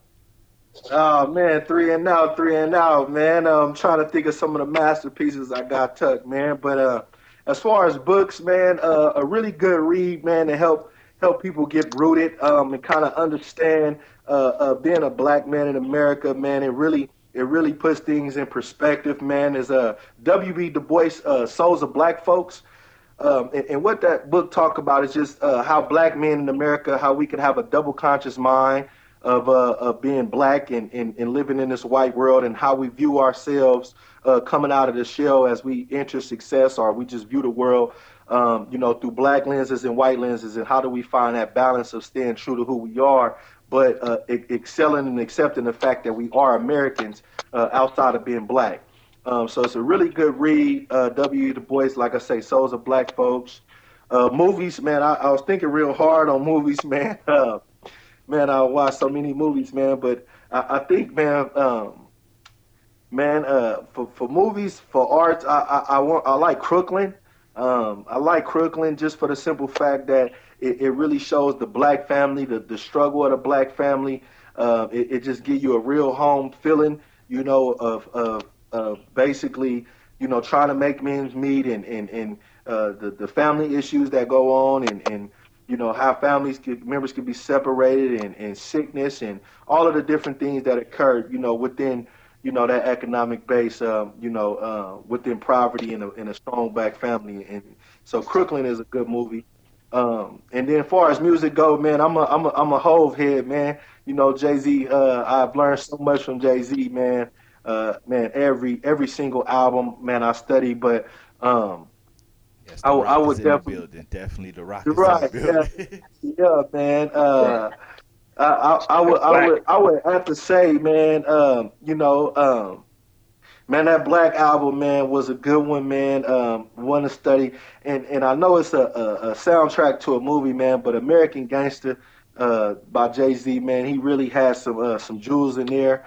Um, that could that could help you put together some thoughts, man, and, and, and some understanding to what we're trying to do. And see, that's the thing about the three and out. It's just for to spread the knowledge, wisdom, and understanding from one to another because I, I grew up with the each one teach one and pass down information philosophy. Yeah. And I think in our community, if we if we do more teaching and preaching, do more healing than hurting, you know what I'm right. saying? Then we can make right. it to yeah. the top for certain, for real. Like we just put it together and get it done. Uh, a lot of hey. a lot of uh, since, since I moved uh, to California, I've been able to experience a lot of soul enriching, soul enriching. Yeah. so yeah. enriching on the journey. Uh, a lot of times uh, in my life journey, I used to think monetary value was the best value ever, and I pushed right. a lot of lines for money, but it wasn't until a minute that I realized that it's a it's a it's a bigger happiness in this whole thing. And you know what I'm saying? It's either and and in this life you're gonna always be working. It's just about whether you're gonna be the worker or you getting worked over. Yeah. You know what I'm saying? Because there's never no time when you're not gonna have to work. And I'm with the, I'm I'm a hard worker, which leads to Absolutely. being the boss. You know what I'm saying? So, I, and I wanted to bring this platform to to express our point of views and to give that knowledge and pass that down because you know, yet and still we could have told all the trap stories we wanted to in this episode, but I want right. later on we're gonna definitely get to some of those college trap eh, some of those college trap stories, but I really wanted I really wanted to for real just express and spread the the consistency of stop misrepresenting the young black man in America. You know what I'm saying? Right. Like we all ain't Absolutely. sitting around doing the same thing, and everybody that came from the same place ain't running on the same time. Right. So I like to thank my homeboy Marcus Goss and my homeboy. Hey, hey, real, Go real ahead. quick before you sign out, man, I just want to throw a bonus, bonus uh, uh, a movie up there uh, that'll help a lot of people, man, just understand life and they struggle, man. Pursuit of happiness, man. Yes. Pursuit of happiness is is is probably the best movie that I can think of right now with anybody in their current situation to think they it can't get no better. I mean, here it is. You had a man sleeping in a in a in a a, a, a bathroom of a, a subway station, man. So if you think you get lower and just to see his success story then turn into a movie, man, just keep going, man. Keep grinding, man. I, I Joe, I, I just appreciate you having me on, man. Appreciate you the opportunity to share my little tidbits. Uh, this is definitely something that we need, um, and I, I, definitely respect the vision. I'm definitely in support. So, anytime and anything that you need, man, I got you. Oh, for sure. You already know. And my homeboy James McLemore. Yeah, man, no doubt, man. Thank you, Joe, for having me, man. It's clinical, been a pleasure, the man. Clinical mental health psychologist. That's what we're gonna do. Right. You know yeah. It, has been a health psychologist. That's what we don't don't don't get it confused. On his way to being Dr. McLemore. Like let's get it together for everybody who. Hey, yeah, hey, no doubt, man, no doubt, man. I appreciate it, man, and, and I definitely want to say one more thing, man, just to the people for for before we go, man, is that man, uh, as as a black person in America, man, please, man, uh, respect those that that has allowed us uh, to progress as a race, man. So by doing that, whenever you think of slavery, think of freedom. Uh, you know, whenever whenever you think of uh, social injustice, think of civil rights. Uh, whenever you think of uh, anything that will pull you back, remember that we have made progress. So, you know, in other words, when you say Trump, don't forget to mention Obama. So keep it pushing. For sure. And that was another episode of Sunday Mornings with a Cup of Joe. I'm your host, Joe. And don't forget to go get your bottles of the Seven Cognac at yes. www.what7cognac.com. Yes. Yep www.7cognac.com. All one word, baby. For sure, and we out. If the work week is stressing you out and you're searching for a relaxing Sunday morning vibe, then come over and enjoy Sunday mornings with a cup of Joe with your host, Joey Stacks, as he takes you on a weekly journey for your soul that starts with a relaxing cup of Joe. So if you're in need of some great conversation with a splash of neo soul, then you're in the right place. So tune in as we catch a cool vibe with Sunday mornings with a cup of Joe.